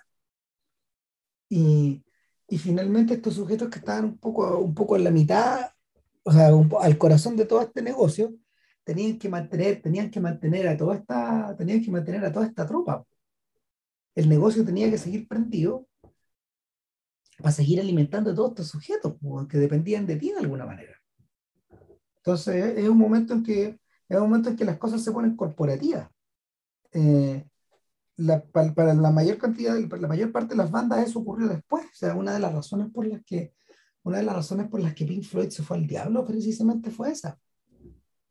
Que, que la animosidad entre Gilmour y Waters llegó a las platas y se acabó todo. O sea, suele ocurrir. Si no, si no conversáis, si no conversáis la verdadera dimensión del negocio que tenéis entre manos. Y sinceramente, al único que le interesaba esa dimensión era McCartney, porque la veía ahí, en parte porque él era hijo de músico. Entonces él había visto la manera en que, en que esta gente se, se comportaba eh, en pequeño, lo había visto, toda la vida. Los amigos del papá. Pero, pero ninguno de los otros tenía, ninguno de los otros tenía calada esa dimensión. Pues, o sea, eh, en algún momento Harrison como que lo menciona y dice, oye, pero sería choro que hiciéramos de aquí para adelante, eh, invitáramos gente, pero si lo podemos invitar a todos. Finalmente, ¿qué es lo que hizo Harrison? En All Things Must Pass los invitó a todos. Está desde, toca, tocó adentro de, adentro de ese disco desde Eric Clapton a Billy Preston, eh, lo produjo Phil Spector y al mismo tiempo estaba Klaus Burman, un amigo de ellos desde la época de, de, de, ¿cómo se llama?, de Hamburgo. Entonces, si, si, si, si, si, el, si Kubla Khan te llama, puta, bye, pues. O sea, Harrison leyó bien esa cuestión, digamos. Eh, de algún modo, de algún modo también lo hizo Lennon. McCartney no, no, McCartney no necesitaba otro. Pero finalmente, finalmente el, uno puede ver también Get Back como, Get Back como una parábola acerca de, de, de, un negocio que, de un negocio que crece más allá de lo que más allá de lo que los propios dueños del negocio les gustaría. En ese, en ese momento estaban produciendo discos para otra gente, ¿vale? O sea, en un momento eh, hablan con Billy Preston, bueno, en, una, en, en, un par de horas lo dan vuelta, y Billy Preston se va de, se va de su sello, y graba dos discos para Apple. Claro. Ahora, qué maravilla cuando Billy Preston aparece, bueno. O sea, el, el docu está repleto de esta sensación de que de que a los Beatles los acompañaba esta, esta, esta, como, esta, esta como suerte de, de buen ángel por detrás. Ellos dicen cuando estamos contra la, cuando, cuando, cuando estamos claro. contra la pared, en el fondo rendimos más que nunca. Pero y aquí, no, también está el otro supuesto, es que eh, ellos estaban aparentemente en un momento creativo en que eh, las canciones que están componiendo precisaban ¿cachai? el sonido que les trajo Billy Preston, ¿cachai? porque en el fondo están componiendo cosas que sonaban vacías, no se armaban. ¿No? ¿cachai? Y pensaban, puta, ¿sabes que esto necesita un piano eléctrico, esto necesita un órgano tipo iglesia, esto necesita, puta, lo traen, y efectivamente eh, la, la, cara de McCartney, ¿cachai? así cuando dije, ya, se armó. ¿cachai? Esto es, pa, el milagro. ¿cachai? Pasa el milagro. Y, y, y puta, me, ahí, bueno, es, esa es la gracia, es también la gracia de, de, ver, de ver un documental de estas dimensiones, que efectivamente pasa todo. todo pasa en su, en su, debido momento. Entonces, por una parte, en alguna parte tú te encontrás con el parto. Con el parto estamos hablando de un proceso difícil, lento y doloroso. ¿cachai? Que es, puta, que básicamente eh, llegar a, a, a, que la canción suene más o menos como todos quieren o como al menos el autor quiere y, y el músico que, quiere, que tiene que tocar tolere tocarla. El, ¿cómo, ¿Cómo empezó siendo True of Us y cómo terminó? El, eh, yo creo que la palabra clave es la que acabé de decir, es tolerar escucharse, Juan. porque tolerar escucharse es como verse actuando en una película. Es como esa misma sensación, yo creo. No, o, o cuando un profe se ve, se ve, a sí mismo haciendo clase. Si en el fondo, ah. eso es lo que decíamos, lo que antes, hacer, eh, hacer clases, el profesor es performing también. Sí. Un profesor es un performer, antes que cualquier cosa. Mm. O sea, que además también es un educador, tiene un rol social y todo el cuento, pero él, para, para, él desempeñar bien su vega, él tiene que ser un performer. Y, y, como tal, puta, eh, es muy difícil verse a sí mismo haciendo su performance, ¿cachai? porque la performance es muy demandante, puede ser muy entretenida si la gente tiene vocación, eh, pero, puta, es un, pero puta, es un culo, en fondo tú te expones mucho, ¿cachai? como todos los performers. Eh, y aquí, puta, sí, o sea, está eso, y también está el hecho de que, el caso de Harrison, cuando llega, llega un momento cuando decía que cuando, cuando tocaban los clásicos viejos, ¿cachai? Eran felices, ¿cachai? Como si estuvieran al frente de una, una, fogata. O cuando conversaban del recital que, tocaba, que vieron en la tele, o de Fleetwood Mac, ¿cachai? Que se yo, y eran felices comentando, conversando. Puta, hermanos, Pero claro, cuando llega el momento de componer, y, y McCartney, ¿cachai? Como director del grupo, el que tiene que, director musical del grupo de facto, el que tiene que decir, no, ¿sabéis qué? Esto tenéis que tocarlo de esta manera. Y Harrison dice, puta, no, weón, no quiero tocar de esta manera. Este como le, dice, le, le, rinde, le dice, ah, soy el puto amo, weón, ¿cachai? Hago la weá que queráis. En el fondo el tipo se rindió. ¿cachai? Y todo eso está. En el, el Let It estaba pero cortito. ¿cachai? Y aquí no, aquí tenéis todo el... Puta, todo el eh, tenéis, tenéis todo el acordeón. El acordeón se estira lo que manda. ¿cachai? Y, y también es muy todo el momento que tampoco eso, en Let It Be se lo sacaron de cuajo. ¿cachai? Que es cuando, cuando George se va. ¿cachai? Y el, están los Easer, están puta, eh, McCartney con, con Lennon, digamos, está básicamente declarándose su amor mientras cantan, no me acuerdo qué canción. Y Harrison, puta, mirando así esto con un dolor gigantesco, o sea, le, me partió el corazón viéndolo, ¿cachai? El bueno, básicamente está diciendo, yo estoy fuera de este, de este grupo. ¿Cachai? El, ya estoy fuera, ¿cierto? Ya me echaron.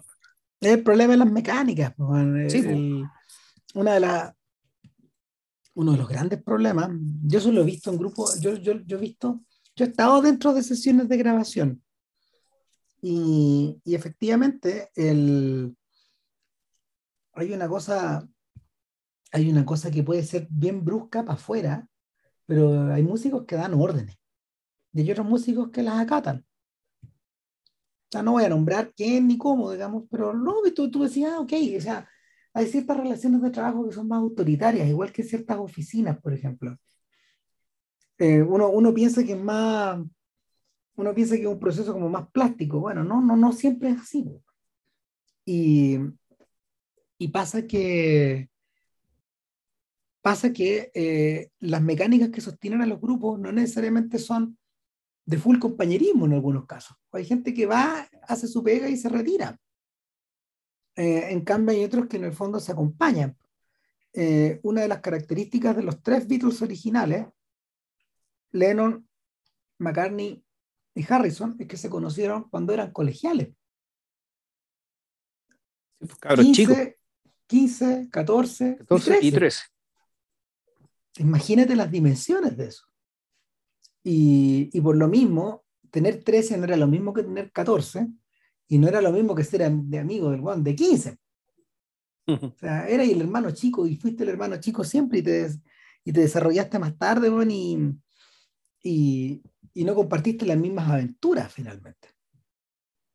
Eh, uno de los, ¿cómo se llama? Los expertos ahí, los expertos tienen, tienen, tienen bien estructurados los periodos creativos de los Beatles y, y no son no son periodos que no son periodos que vayan coincidiendo en el tiempo. O sea, el, quien más tenía, quien más, quien más energía desplegó al principio fue Lennon, que paulatinamente desde el 65 para adelante se fue retrayendo, retrayendo, retrayendo, hasta llegar a este momento de máxima retracción en el 69, donde las cosas que está componiendo son efectivamente cosas con vibra, ¿sí? tipo I Want You, She's So Heavy, o, o canciones que se las tiene que sacar con sangre, sudor y lágrimas, como Don't Let Me Down, que era una canción que hasta le dolía cantar porque le huevea las, las cuerdas vocales, como vemos durante, durante buena parte de Get Back. Eh, pareciera que estaba en otras dimensiones. En cambio, McCartney se saca una canción, otra canción, otra canción, todas distintas, y otra, y otra, y otra, y otra, y efectivamente está on a roll, pues está, está, está circulando a una velocidad vertiginosa. Y por otra parte, Harrison tiene el problema de eh, no poder ni siquiera mostrárselas, porque estos, estas bestias lo miran y, em, y detectan a un gallo que está componiendo, pero que no está completamente maduro en el fondo. Ese es el, ese probablemente, ese probablemente es el problema más grande. Y, y la, uno, o sea, de hecho, cabe la conjetura de que Harrison, Harrison nunca superó esa, nunca superó esa, esa, ¿cómo se llama? Esa sensación de inseguridad, porque ningún disco después de All Things Must Pass tiene esa soltura o esta variedad temática o, o esa frondosidad. Eh, en cambio, en cambio, en cambio para McCartney eso formaba, formaba parte de aspectos del show que a él le gustaban y que probablemente estaban aprendidos desde chico también. en cambio, en, el caso de, en el caso de Lennon obedecían a búsquedas personales que sinceramente no las entendía nadie salvo él. Completamente. Yoko. Claro. Claro, y, yo, y, y, Yoko que en el fondo es Lennon. Y de, la, misma forma es una sombra de la misma forma que Lennon es Yoko a esas alturas del partido. Eh, te lo comentamos más temprano, o sea, una de las cosas que más me gustaron de, de, de Get Back es la manera en que, eh, la manera en que derribe el mito de que, de que Yoko específicamente es un personaje que McCartney no soportaba y que eso y que una, una, bruja disruptiva, que llegó y destruyó todo, weón, ahí. Ahora, lo que ocurrió, y, y, sí, lo que sí ocurrió, y McCartney lo, lo, lo, dice, digamos, es que desde que aparece Yoko, efectivamente Lennon se va con ella y pasan mucho, mucho menos tiempo los dos juntos, ¿cachai? que el tiempo que se dedicaban a, componer. Claro, que, que, era lo que era lo que hacían desde que eran cabros chicos. Pero eso era, pero McCartney lo tomó con total naturalidad porque decía, bueno, esto es parte de la vida, ¿cachai? Ya, puta, ya es, No había ninguna recriminación, no había ninguna recriminación, ni mala onda, ¿cachai? No, nada, era como todo se tomaba de una manera muy natural. Y voy a apañar Y- a mi compadre y, Claro. y, Y claro. y de- efectivamente lo vemos apañando al compadre, tocando Sí, lo- la lo- tocando la mientras Yoko pega sus alaridos, weón, que estas performances, la artista conceptual japonesa que mencionan en Los Simpsons, weón. Eh, Ah, de hecho, yo, yo recuerdo que tenía, fíjate, hace tanto tiempo que yo, record- yo no recordaba que el, que, ¿cómo se llama esto? que el techo de la azotea de Apple fuera tan alto. Yo Ya. me quedaba con la idea de que era, claro, de que la, la azotea era más o menos la altura de la- del techo de la taberna de Moe, weón, donde los V-Sharps, los borbotones, pero en realidad ese nombre son los sí sostenidos, si mal no recuerdo, sí, los bichos, Sí. claro. Miserable sí sostenidos, los sí sostenidos, eh, iban a tocar su, su recital de despedida. pues. El, Bien. claro, entonces el, eh, no, dale. No, que, que la, la, la- ese, es uno, ese es uno de los tantos mitos que se derriba. El otro, el otro mito que se derriba es que George era calladito. weón. Y en realidad lo que pasaba es que al estar sentado, sentado atrás, weón, puta, claro, acumula rabia. Ese weón sí que se da el sentido weón. Ese es nuestro Johann Sebastian Bach de esta historia. Porque, porque no, no estaba cómodo ahí, no estaba cómodo en la casa, weón no estaba cómodo afuera, no estaba cómodo adentro, en ningún lado. Pues, o sea, eh, a- al punto que en sus ganas de, en su, en su, en su ánimo de distender la cuestión, él dice, ¿sabes qué? Deberíamos, deberíamos barrer para adentro a Billy Preston, si está acá, está acá en Londres, weón. Está to- tocando para otra gente. Eh, invitémoslo. Al principio estos pelotudos no lo escuchan, y, y, finalmente la, la película lo resuelve muy bien deja a mitad ahí, a mitad la frase, y al otro día, ¿qué? Preston aparece nomás. Y lo sientan ahí. Y claro, Harrison ha traído el piano, trajo su 8-track, trajo todas esas cosas, precisamente preparando calladito la aparición de Billy. Y cuando Billy aparece, es una estrella lo que llega. Sí. Se pasó. Qué estilazo. Ahora, qué manera de fumar estos condenados, weón. O sea, de- una cosa de las que me di cuenta al principio es la cantidad de recursos que estos buenos tenían para dejar el cigarro puesto mientras estaban tocando. Mm. O lo, o lo dejaban entre una cuerda y el, y el, ¿cómo se llama esto? Y el clavijero, o lo dejaban, o, o pinchaban el cigarro, weón, con una de las cuerdas, como eso me pareció notable. Claro, Entonces estaba el cigarro colgando ahí mientras tocaban. o lo sujetaban a lo, a- lo sujetaban, ¿cómo se llama? Lo Don Chuma entre la boca, como si no estuviera ahí. O, o simplemente, o simplemente eh, lo, lo dejaban quemarse. O sea, era eh, en, en- en- en- la mitad de los dedos. Yo creo que eh, muchas de esas cosas, muchas de esas cosas tienen que, tienen que ver con esta con probablemente con hábitos aprendidos weón, de largas noches, weón, donde en el fondo para entretenerte tenés que fumar. No, yo creo que también es para calmar la neura, dejo. Si en el fondo, el- fum- fumáis de aburrido, fumáis para sostener las weas en la mano, fumáis, fumáis o con el copete o con la pastilla. No, para calmar la neura, loco, si estos buenos dentro de todo, o sea, uno, el proceso de componer, aunque muchos que lo estuvieran pasando bien, estuvieran entre amigos, y a veces no, no lo pasaban tan bien componiendo, pero eh, eh, puta, están, están trabajando una pega exigente, pues, si en el fondo tenían que estar, además están contra reloj, tenían que sacar no sé cuántas canciones para no sé qué día, bueno, ¿cachai? O sea, Harrison fondo en es- algún- Era, ¿Cómo se bueno, partía, se- todo el mundo fumaba, para empezar, o sea, el... eh, puta, y, y lo hemos visto en todas las películas, en películas de época, que era, era parte del asunto, digamos, o sea, todo el mundo fumaba, o por estilo, por imitación, o por lo que sea, no había conciencia real respecto del daño, ¿cachai? Y si lo veía no importa, bueno, pero además yo veo también las condiciones, eh, las condiciones de trabajo en las que estaban, po, ¿cachai? Los deadlines que, los, deadlines que tenían que cumplir. Y era, no sé, po, yo también lo veo por ese lado.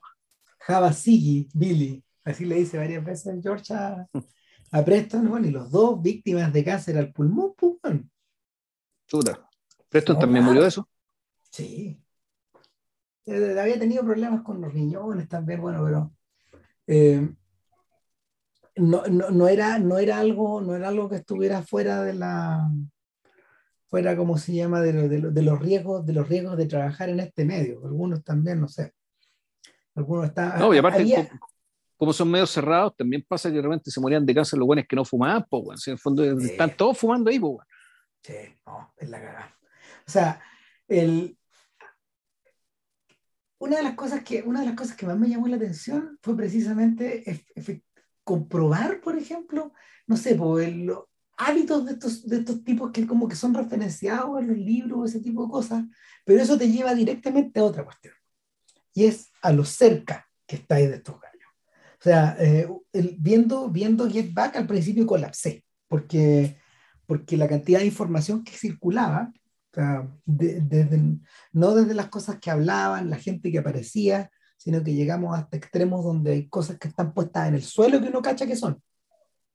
Entonces, el, la, la, cantidad, la cantidad de material que había dando vuelta era mucho, pero por otro lado, la inmediatez de ver a esta persona cerca tanto rato, o sea, no sé, o sea, el, cuando, cuando tú ves las películas de los Beatles, los veías actuando, los veías, los veías en eso en el fondo, pero no, no son personas que tú asocias al mundo del reality, de verlos mucho rato.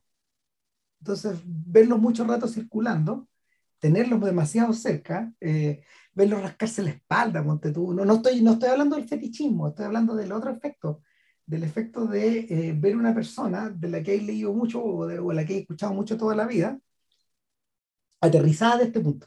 Claro, o sea, este pero todo, lo que habéis visto y que he leído está mediado. Está mediado por el mito, o está mediado por las circunstancias que ellos mismos pusieron para que eso fuera mediado. básicamente eh, para venderte algo. Sí, porque, porque, eso era lo que era. Para venderte su música en este caso. El primer gallo que hizo lo contrario fue The Ape Baker cuando Dylan entendió que tenía que dejar pasar a la cámara a su habitación en, en el de hotel en, en, en Londres.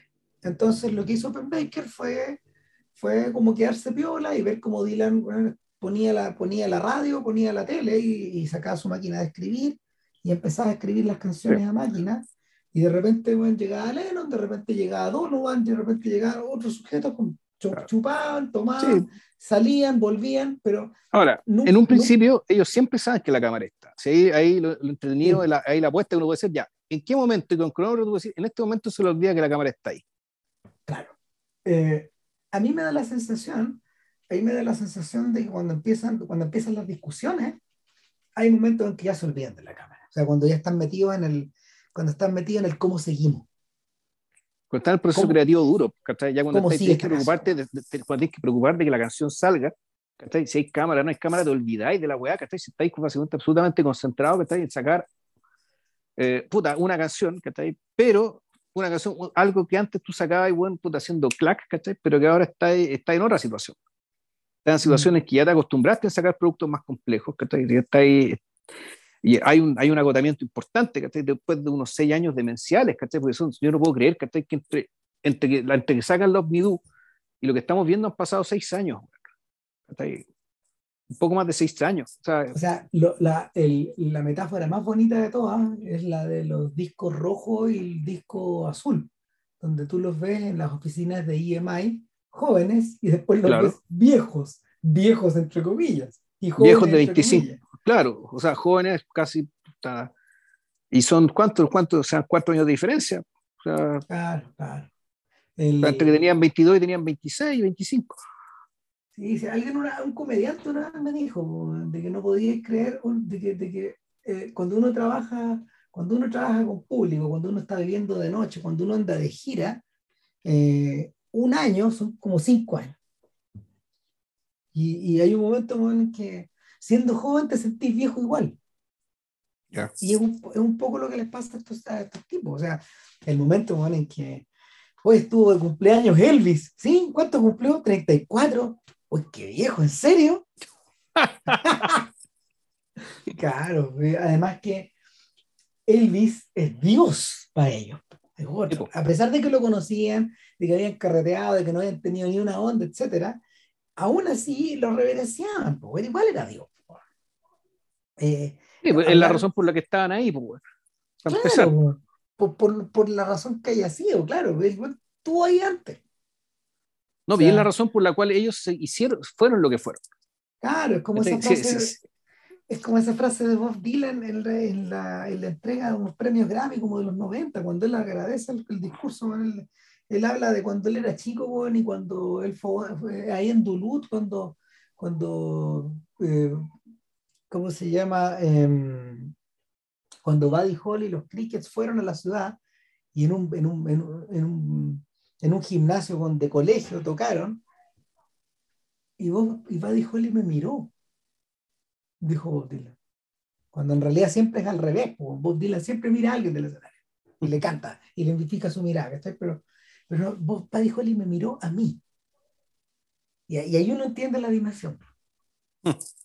¿Cachai? Eh, entonces, entonces el, evidentemente, evidentemente eh, ahí, es donde, ahí es donde engancha esta dimensión del ser veterano, de querer volver, de mirar, de mirar la vida en retrospectiva y, y, de, y de, querer, de querer volver. Y que al mismo tiempo, claro, y que al mismo, pero que al mismo tiempo además todo es pesado. Las, las cosas pesan. Boy, you're gonna carry that weight, Boy, you're gonna carry that weight for a long time, claro. Pues, ¿sabes qué le hizo esta canción a Ringo?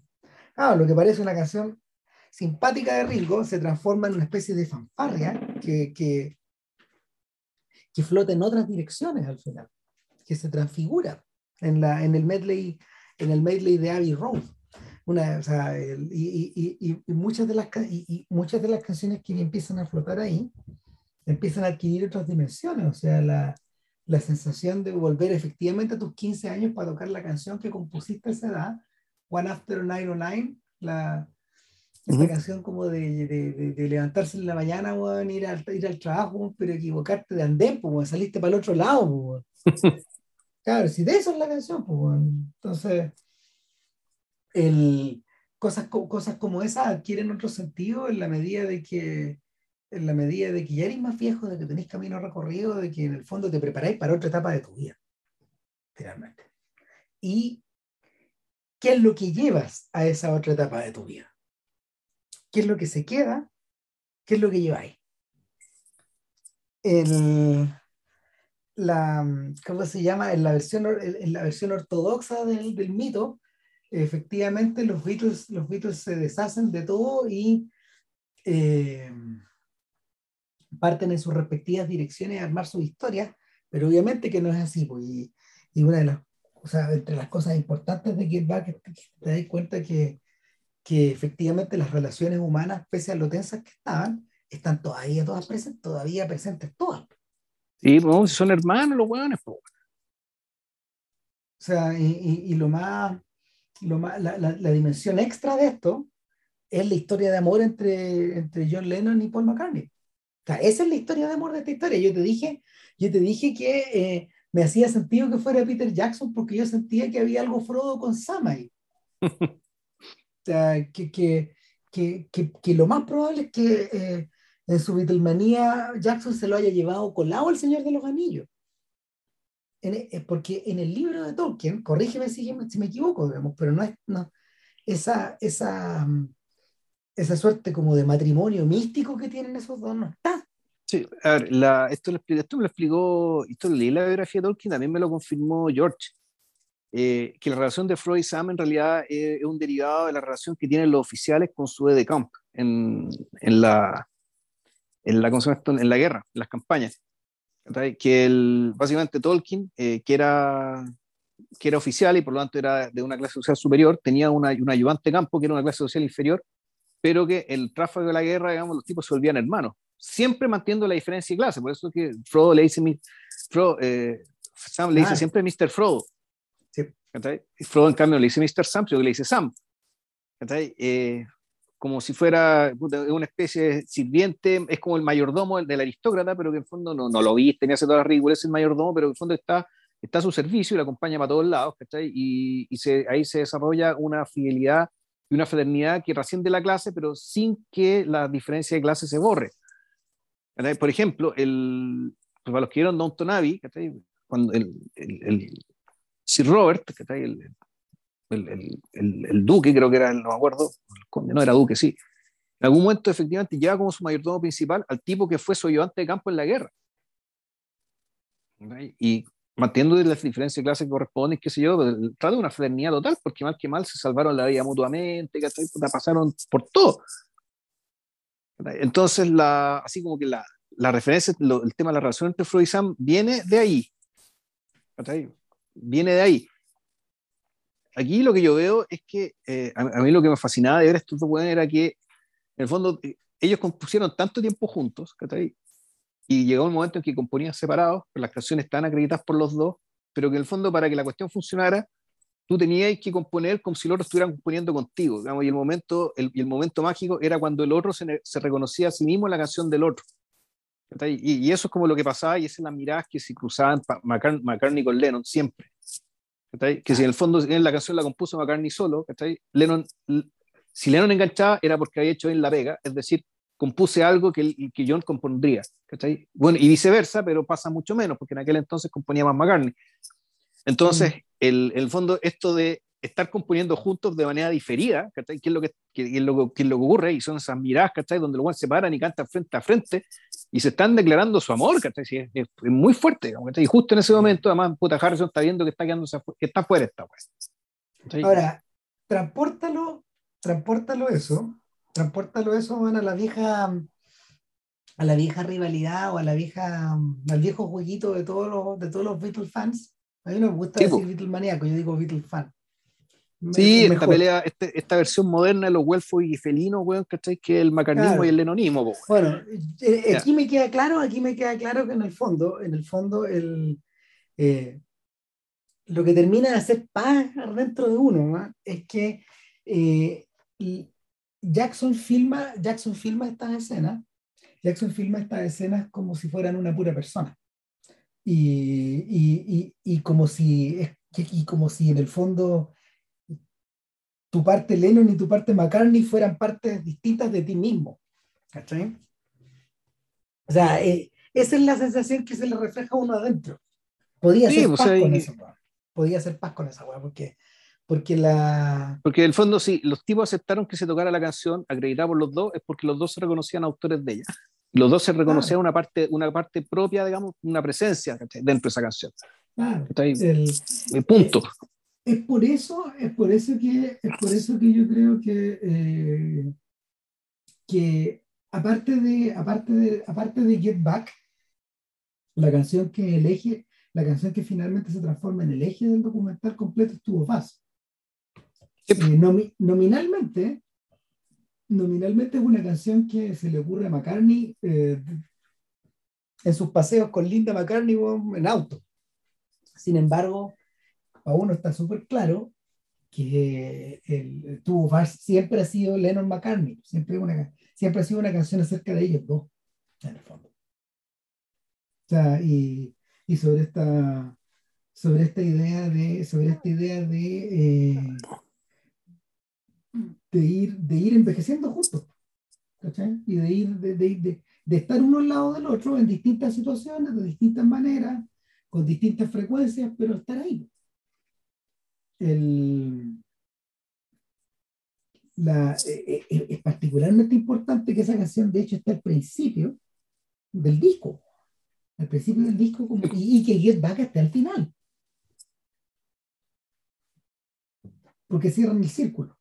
En ese sentido, no se equivocaron en el running order. O sea, hace sentido que fuera así. a lo mejor quedan, quedan quedan damnificadas en el camino probablemente canciones importantes como Let It Be o como Long, The Long and Winding Road, pero yo creo que tiene su, se les hace justicia eh, la, forma en que, la forma en que Jackson usa el material de Lindsay Hogg y de Tony Richmond, eh, porque esas dos secuencias donde McCartney está tocando el, está, tocando como voy ahora voy a mi voy a mi sesión de práctica dice McCartney cada vez eh, ahí temprano en la mañana, mientras los otros bueno, están tomando el té, él como que empieza a jugar con, la, con, con, los acordes y empiezan a aparecer estas canciones. Claro, lo que pasa es que además el, esas canciones son el eje porque aparentemente son las que demandaron más trabajo, las que tuvieron, eh, las que generaron más disputas, las que tuvieron más cambios. En cambio, Let It Be aparece como lo que es, que es una obra de genio instantáneo, que en realidad es, la canción ya estaba compuesta, apareció prácticamente entera. Con el piano y la voz de McCartney y el resto era acompañarla, ¿no? Agregarle una que otra cosa, digamos, ¿cachai? Pero el... Pero, y además parte que Let It Be no es una canción que necesite más, ¿cachai? Esa canción ya está en el canon arriba, ¿cachai? Un dato bien weón, digamos, que estoy puta viendo ahí, me puse, hoy día me, puse, me, metí a Spotify a escuchar el disco, ordenado, así, tú, y, y, y, ahí te ponen las cifras de, de audiciones, pues, efectivamente el Eric V está, pero que Disparado. disparada, po, ¿cachai? O sea, fue una canción abs- absolutamente canonizada. Y entonces, claro, y, y- y me gusta eso, el, el- el hecho de que básicamente hayan usado, dado que este es un proceso. Puta, hayan usado las canciones que requirieron o demandaron más dentro de este proceso. Y, y probablemente las canciones que, que deman- la- las canciones que en el fondo terminan, terminan siendo tocadas en el techo. Sí, al final, la, la, la otra canción es, efec- es efectivamente el tema de Lennon McCartney, que es I've Got a Feeling. Claro. Y hay que Pony creo que también la tocan ahí. Claro, pero eso, Di- Diga Pony y Don't Let Me Down son, son creaciones de Lennon. Sí. Un Lennon, en- en- en- un poco en el sentido que las otras son las de McCartney, pero el eh, I've Got a Feeling eh, da risa porque uno siempre pensó, uno siempre pensó que, que la, eh, en, en la fase original estas dos canciones que estaban separadas se juntaron. Y no, po. Cuando, cuando Lennon empieza a hacer su contramelodía, Sí. puta, el, lo hace muy desde el principio, esa weá estaba pensada de antes, probablemente, probablemente I Got a Fever, como la agarra para el huevo, digamos. I Got a Fever, weón, eh, ya- ya, había sido conversado, champurreada desde antes. El Ian MacDonald, el, el primer tipo que escribió un libro mus- musicológico de los Beatles que se llama Revolution in the Head, es particularmente crítico de Lennon en esta etapa de su, de su vida. Él dice que la última obra maestra de Lennon a, ese, a, a- a un nivel incomparable es I Am the Walrus. Ah, lo Oco. Cruz de Universe también es filete, weón. No, bueno, sí, filete, no es filete, pero, pero lo que pasa es que el, el, el Revolution in the Head es un libro, es un libro que es súper polémico, pero él lo esc- McDonald lo escribió de esa forma. ¿Cachai? Ya. Sí, McDonald lo escribió de esa forma como en el año 87 más o menos, en el mismo año que salió el otro libro que hoy día es canónico, que es The Beatles Recording Sessions de Mark Lewison, donde te explican por primera vez qué se grabó, qué en, cada día, en todos los discos. Ah, mierda, ya. No, ese libro es una Biblia, maravilloso. Además que la edición eh, lo reeditaron recientemente y lo devolvieron a su formato como de, de- lo devolvieron a su formato como del tamaño vinilo, para que lo pongáis con los discos. Y el- y claro, y el pero, pero claro, eh, el libro de Lewison es un libro bien ponderado donde nos va contando la historia de los Beatles a través de las grabaciones. Es una maravilla el libro. Pero el libro de McDonald es provocador porque finalmente es un libro que tiene perspectiva. Donde él dice el problema que tienen los Beatles, o sea, se adquiere la teoría de Nick Cohn. El problema que tienen los Beatles es que en la medida de que se pusieron más ambiciosos, no dieron el ancho para poder continuar, para poder, para poder, para poder apañar estos diseños que tenían. ¿Dónde se equivoca McDonald's? Es que McDonald's no tiene sentido del pop, tiene sentido de la estructura.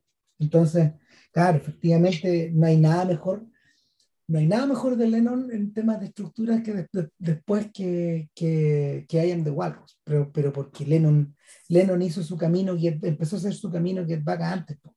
Además que empezó a, empezó a ponerse más simple y más simple y más simple, o más raro y más raro, más raro. O sea, eh, una, una maravilla como Julia, por ejemplo, eh, una, es una canción que es una canción que no viene de, de un no viene, no viene de un complicado diseño, sino que viene probablemente de la, de la, de la intensa conexión que él tiene con su subconsciente. Son, son, son conexiones que no, no, no, no podía explicar en, en términos como de composición formal. Ah, Across the Universe, con Across the Universe pasa lo mismo, lo que pasa, Vilche, es que esa canción es del año 67, principio del 68, ya era vieja cuando la retoma, era material antiguo. Ah, ya. Era material antiguo, sí, la, la primera versión, la primera versión es del disco del World Wide Fund, del, del, del, del- del monito panda, del, del osito panda, de esa organización, Sí, sí. Del World Wildlife Fund, claro, es como desde principios del, del 68. O sea, ya existía Pero- antes. Eh, pero en el disco de los Beatles que sale es este, ¿no? El Be. Antes no había Claro. salido. Antes Ya. había salido en un vinilo de, de esa organización, Ya. pero con otro arreglo, con un arreglo como mucho más crudo. Y claro, esa es una canción que, es una canción que se, se remonta a los días de la India. A todo esto, qué gran interludio, utilizando Sí. los materiales de McCartney y de Lennon. Eh, no, ese, ese, ese momento es, ese momento, ese momento es maravilloso. O sea, cuando, bueno, y después pasó esto, y después pasó esto otro, y es como que me estuvieran contando una película, y efectivamente estamos viendo la película, man. Nunca, o sea, Eso, eso que está ahí no se había visto nunca. Ya. Porque esos son, son archivos privados a los que seguramente Jackson preguntó, oye, pero estas cosas están. obvio que están, si las tenemos. Sí, pues si la, por eso están las la, la gratitudes a, a, los dos sobrevivientes y a las respectivas viudas y a las familias, que Porque soltar, parece que soltaron todo, pues, o todo claro, lo ahora, lo, lo, a mí lo que, me, lo que me abisma de eso es que eh, el cuidado, por ejemplo, que se tuvo con el Anthology, con la película de Harrison, no está presente aquí. O sea, aquí, aquí hay momentos donde los veis tan cerca, que Ringo dice, me tiré un pedo, bueno, perdonen, pero eh, les aviso al tiro, ese tipo, bueno, ya, ya, llegamos después de, después de siete horas, porque eso pasa al final, llegamos a un nivel de familiaridad de esa parte. O sea, llega un punto en que te das cuenta de que John Lennon se lavó el pelo, se lavó el pelo este weón porque llega, llega como medio carmenado, no lo he visto así antes, lo, lo, lo, he, visto, lo he visto con todo el pelo grasiento, echándoselo para los lados, digamos, pero llegamos a eso, llegamos, claro, llegáis al punto en que sabéis qué están tomando, sabéis qué hora es, sabéis dónde están las cosas, dónde, dónde están repartidos los instrumentos, qué se quedó, qué no se quedó, qué se llevaron para la casa, a qué hora se acostaron, dónde fueron. El, en ese sentido, el documental es tremendamente exigente sobre el espectador, pero yo creo que el, anoche yo le decía, anoche yo le decía a Héctor Muñoz, el guitarra de los, de, de, de los Father Makers, otro compañero, otro compañero Beatles fan, que yo le decía frontalmente, ¿alguien te ha hecho un regalo así? ¿Alguien te ha hecho un regalo a ti? Conociendo cómo soy tú, digamos, el tipo de música que escucháis, las cosas que te gustan, ¿alguien te ha hecho este regalo? Claramente nadie de Marvel te ha hecho este regalo. Las hmm. películas de Marvel no son así. O sea, yo lo que no puedo creer es que los tipos se hayan tomado tantas molestias para satisfacer para satisfacer incluso a estos niveles de fan.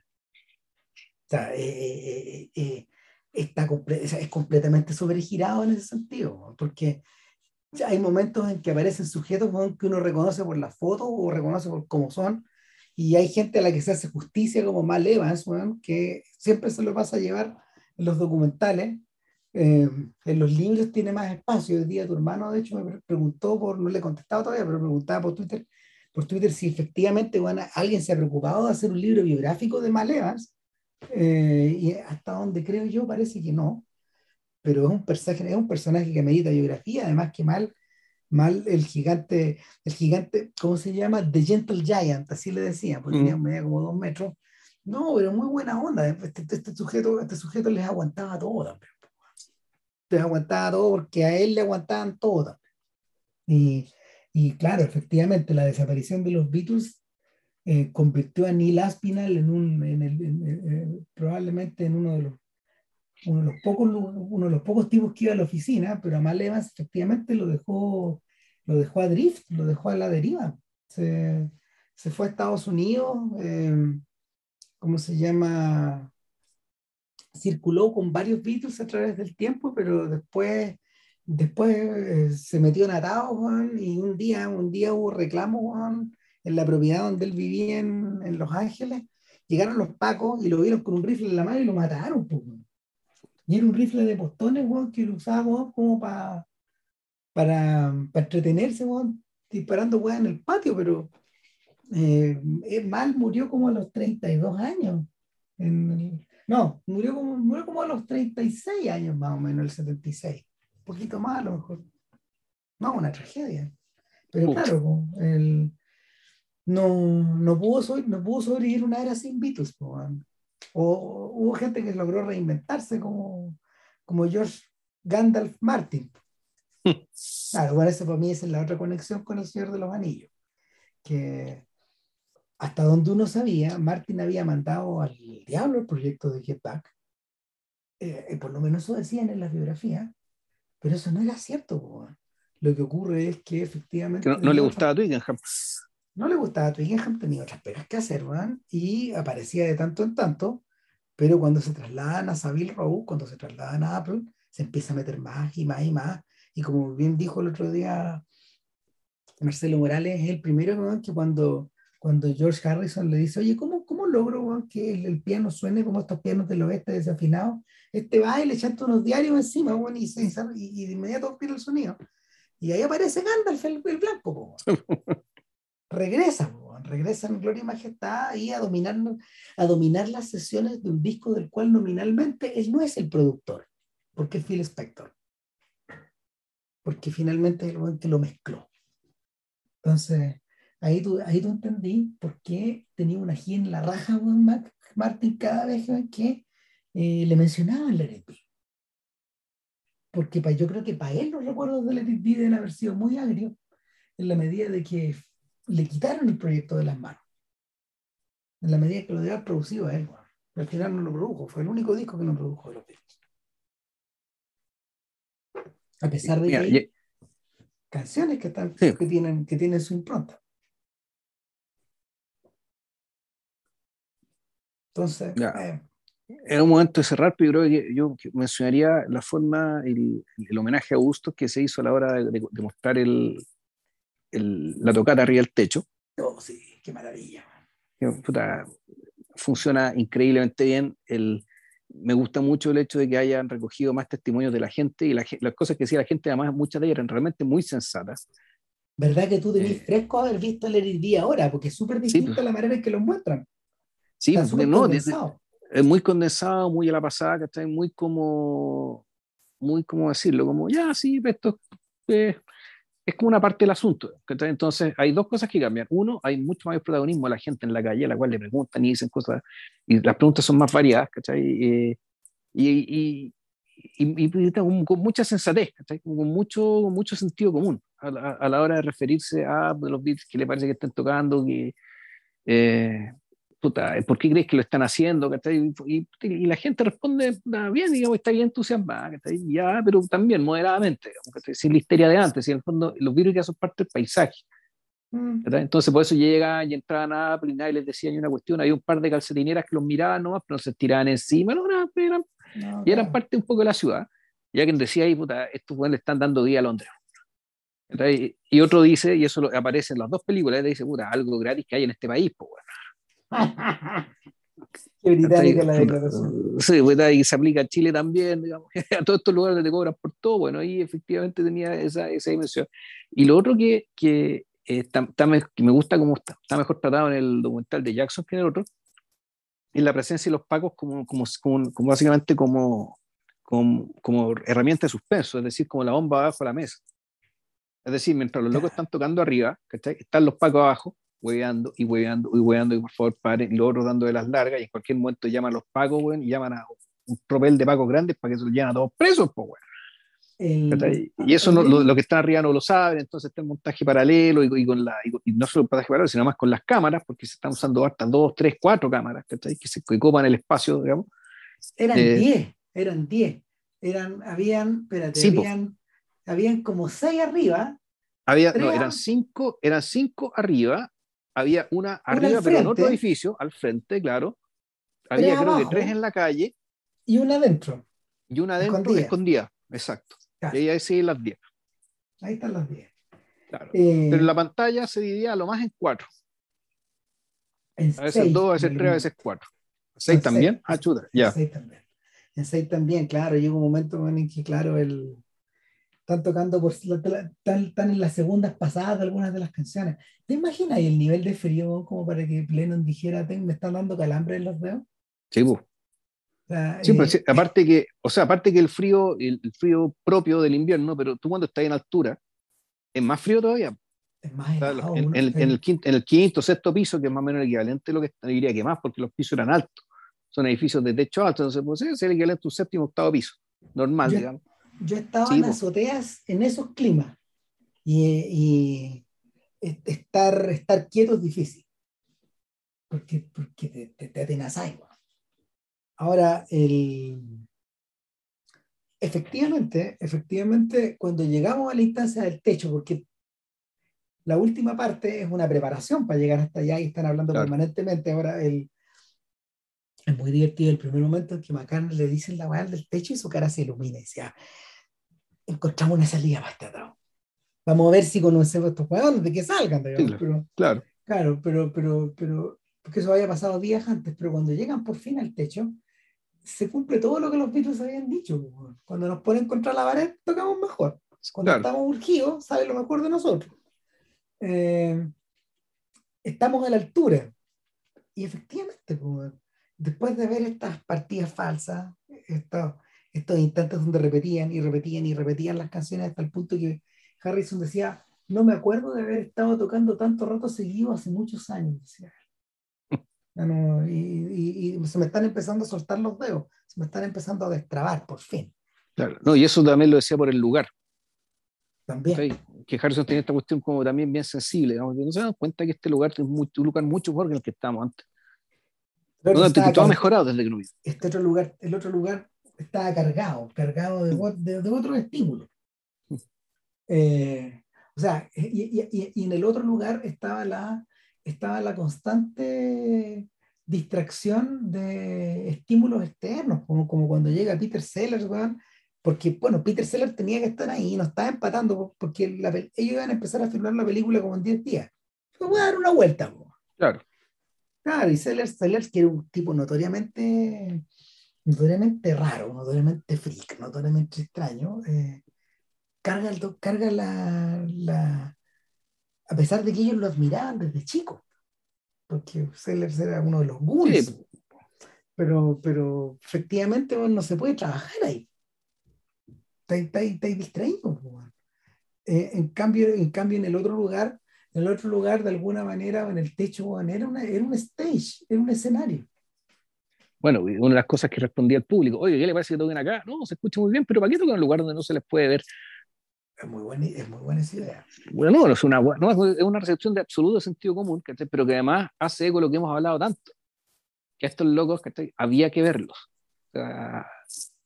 por eso las películas, por eso todo esto que estamos hablando, por eso la duración de siete horas de este documental. Y por, por eso también esta idea de, de, que en el fondo, al estar en el techo, está ahí, pero no está ahí. Que era un tema que era importante para ellos.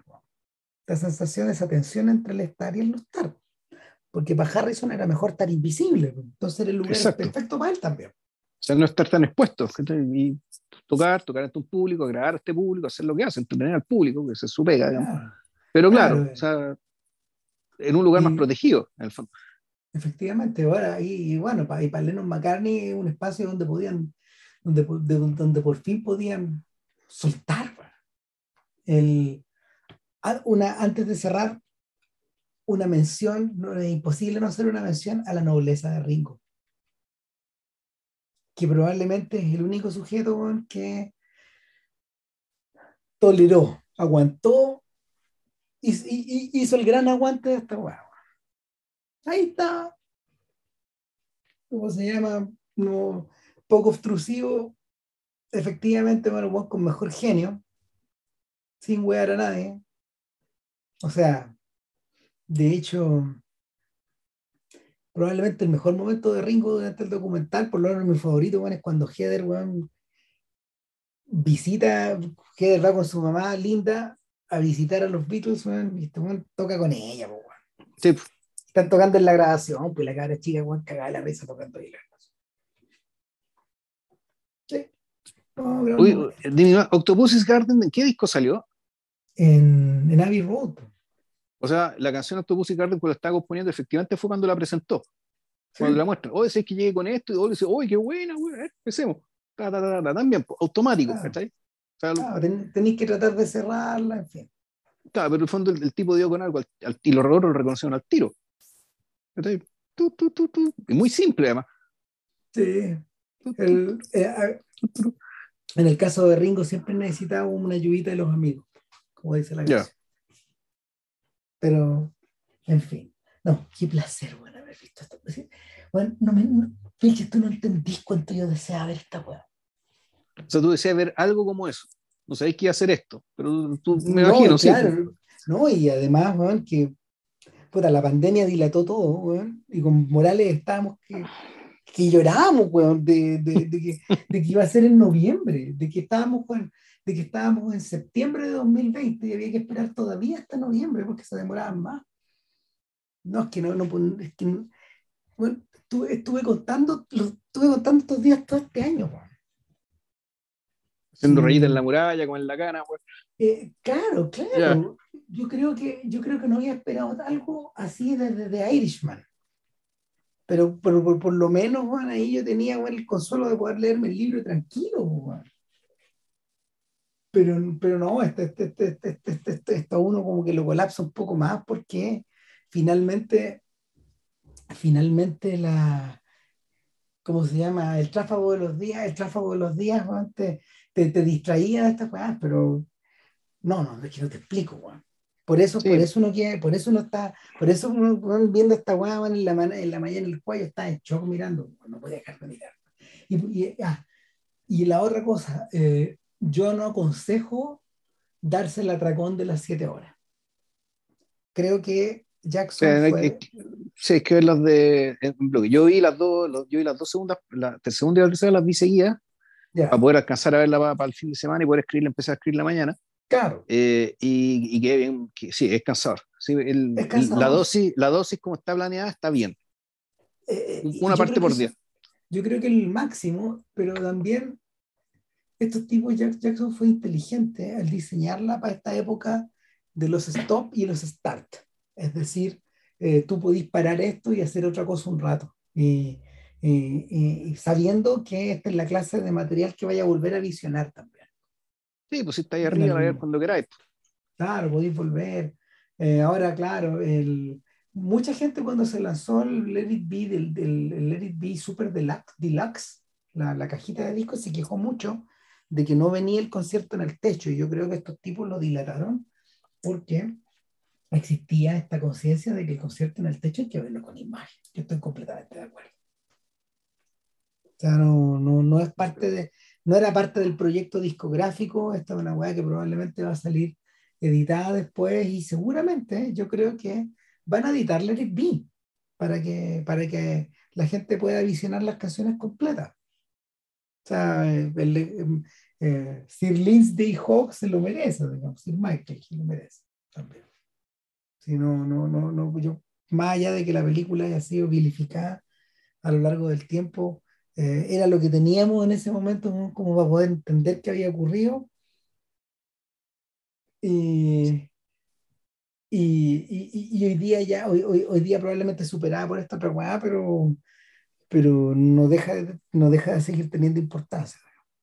Ahora, hay un, en, términos como de nota de humor, eh, hay, uno queda con ganas de ver más del último día de grabación, cuando se hicieron los videos cuando se hizo el Let cuando se grabó, tuvo faz en las versiones en que están en, el, en la película. en la película, claro. Que es cuando, cuando, cuando, McCartney está mirando la cámara, que eso no, eso no está. Sí. Claro, y, y fueron con hechos con la misma ropa, estaban medio disfrazados.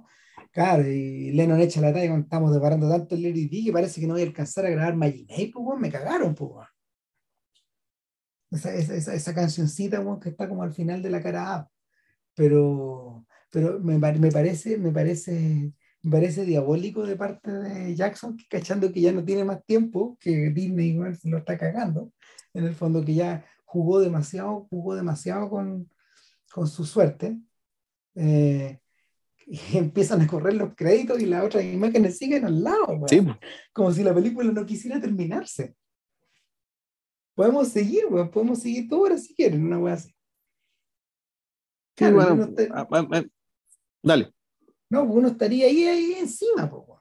Ahora yo en el, en el, diario puse que eh, me parecía de justicia poética el hecho de que eh, enfrentados a la música que, de esta gente que te ha acompañado toda la vida, ahora pareciera ser que el efecto es el contrario, que uno está acompañándolo a ellos viendo esto. ¿Cachai? Esa, esa es la sensación que me queda.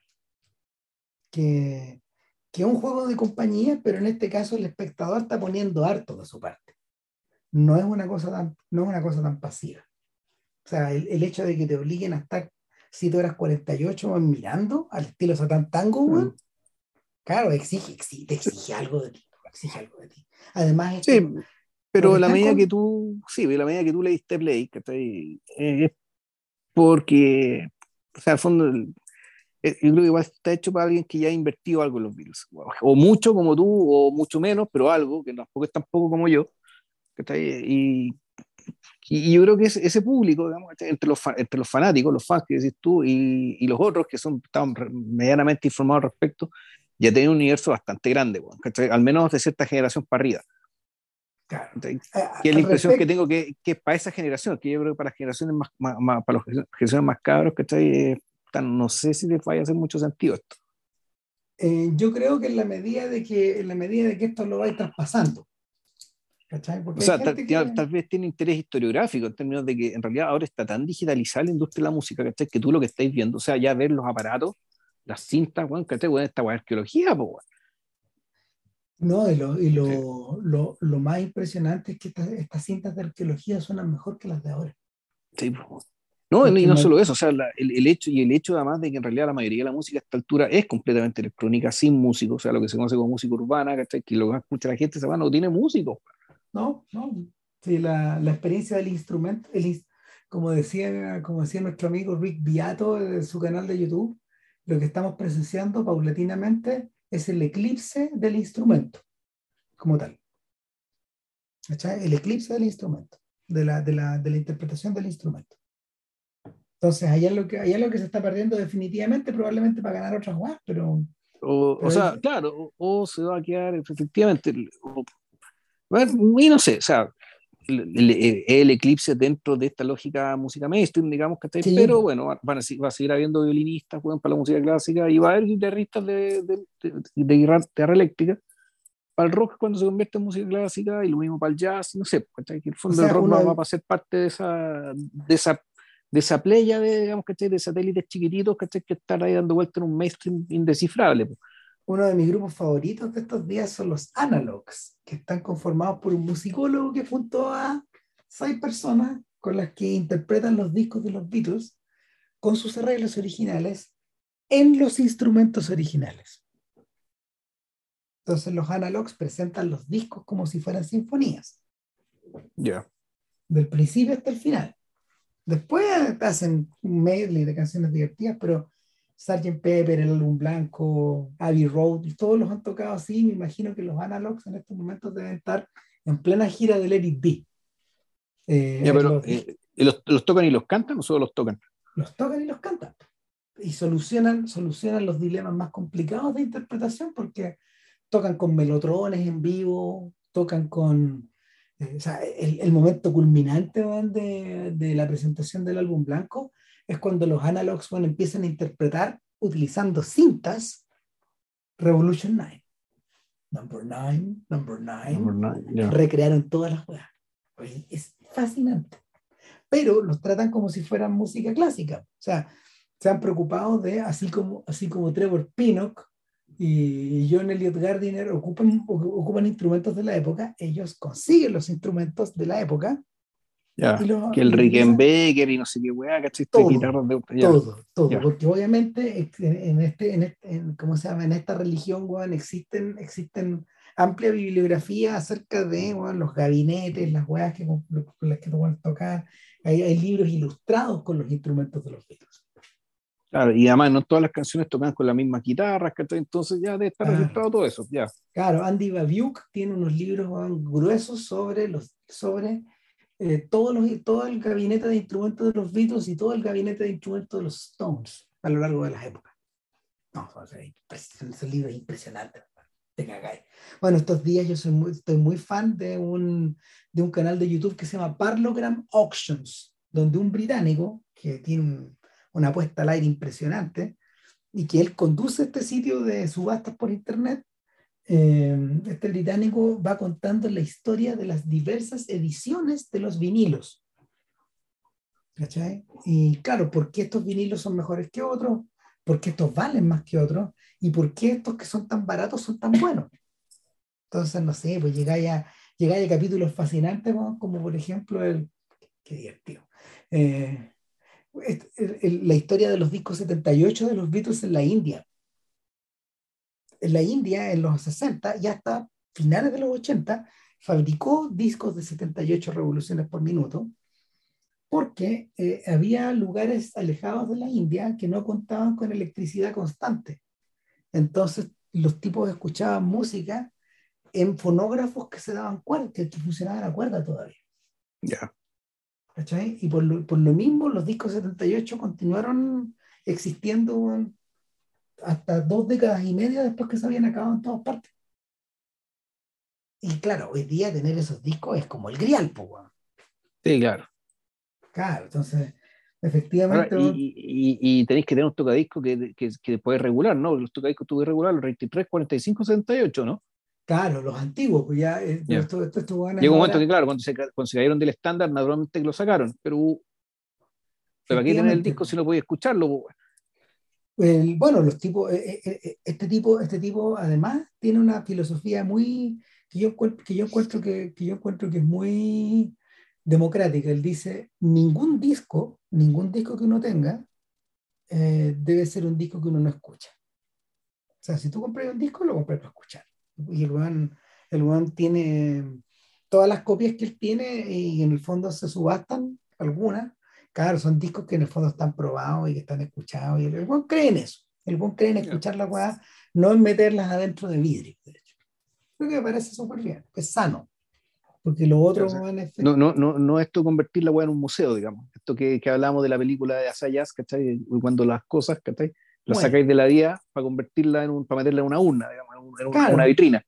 Yo creo que la ventaja que tienen los Beatles, probablemente respecto de muchos otros grupos de la época, es que en la medida de que, en la medida de que casi todas las bandas del Mercy Beat, que es como el movimiento de, de originalmente ellos surgen, han quedado, han quedado anclados en el tiempo, son muy pocas las que no. Por ejemplo, no sé, la, una de las gracias que tiene la, la canción del Liverpool, You'll Never Walk Alone, es que le da vida a esa canción, a esa canción interpretada. y, a, era y a por- esa versión, a esa a esa- versión de, Exacto. Sí. Eh, Exacto, entonces, de esa los Pacemakers. exactamente, claro, la música de Gary está viva ahí todavía. Yo creo que una de las cosas bellas de la música de los Beatles es que está viva todavía. Probablemente. Completamente. Puta, Pero completamente. Incluso la de no está película de Richard Curtis, weón. sí. Mm. De, Ah, de ya la está. vida, la weón. Sí. Sí, incluso eso le da vida. weón. Malita película, weón. Tiene, un- Completamente. tiene un par No, no es tan, no, no es tan mala, weón. tiene un par de buenos momentos, weón, pero, pero claro, pero es mamoncilla. Es buena la Claro, idea, pero- base. Eso, no, el hecho, pero el hecho de que sea mamona no quiere decir que sea mala, ¿cachai? Pues, fíjate, fíjate, No. yo la vi la weá, es, es gratificación, o sea, tú, tú te, efectivamente la encontráis y tú ah, te, te viéndola y la weá, ¿cachai? Ya. Mm. Eh, no pero sé, claro, y- dale. Bueno, porque para uno el momento importante de Yesterday, weón, es, eh, o sea, en mi caso son dos, weón. Claro, esta paranoia, weón, de que en el fondo, weón, este es el único, eh, eh, hay una pura persona que recuerda que los Beatles existieron por, una, por, una, por un accidente raro de la naturaleza. Claro. Claro. Y lo otro, claro, es que en esas condiciones, eh, al no existir los Beatles, pasaron otras cosas. Hay personajes que todavía están. No voy a, no, no voy a spoiler nada, digamos, para los que no entonces, Por supuesto, no, no es por este nada. Claro. Entonces, es un sí. momento, ese es un momento importante. Pero, pero eso. Nada, pues, vean Get Back y repítensela, y repítensela. Y O sea, véanla o pirateanla o bueno, suscríbanse a Disney, Sí. porque se, se ve- está en Disney. Ya hay versiones en Plus. 2K circulando por otros lados, por si acaso. y, y seguramente pronto van a tener, van a tener subtítulos. Eh, no, veanla, es una bonita película. Probablemente, probablemente es lo mejor que Peter Jackson haya hecho al lado de su, de su otra trilogía. La buena, no la otra. Claro. Claro. Eh, no sé, sí. No, pues, hablamos harto, pues, así que ya. sí, sí, estoy agotado, bueno, si me tengo que ir a. ¿Qué hora es? Oh, chucha madre, bueno. Puta, un gran saludo a la gente que un gran saludo a la gente que tuvo la audacia de pedir este podcast. No sabía yo si no sabía yo si lo íbamos a hacer tan luego, así que me dejó feliz bueno hacerlo al tiro. Creo que nunca habíamos mirado tan rápido. No, No, creo que no. creo que no. no- Pero ayudó porque, claro, uno empieza a olvidar o hace una guata larga. ¿no? Así que eso, Eso. cuídense. Nos vemos. Que estén muy bien y coraje. Chao, chao. Chao.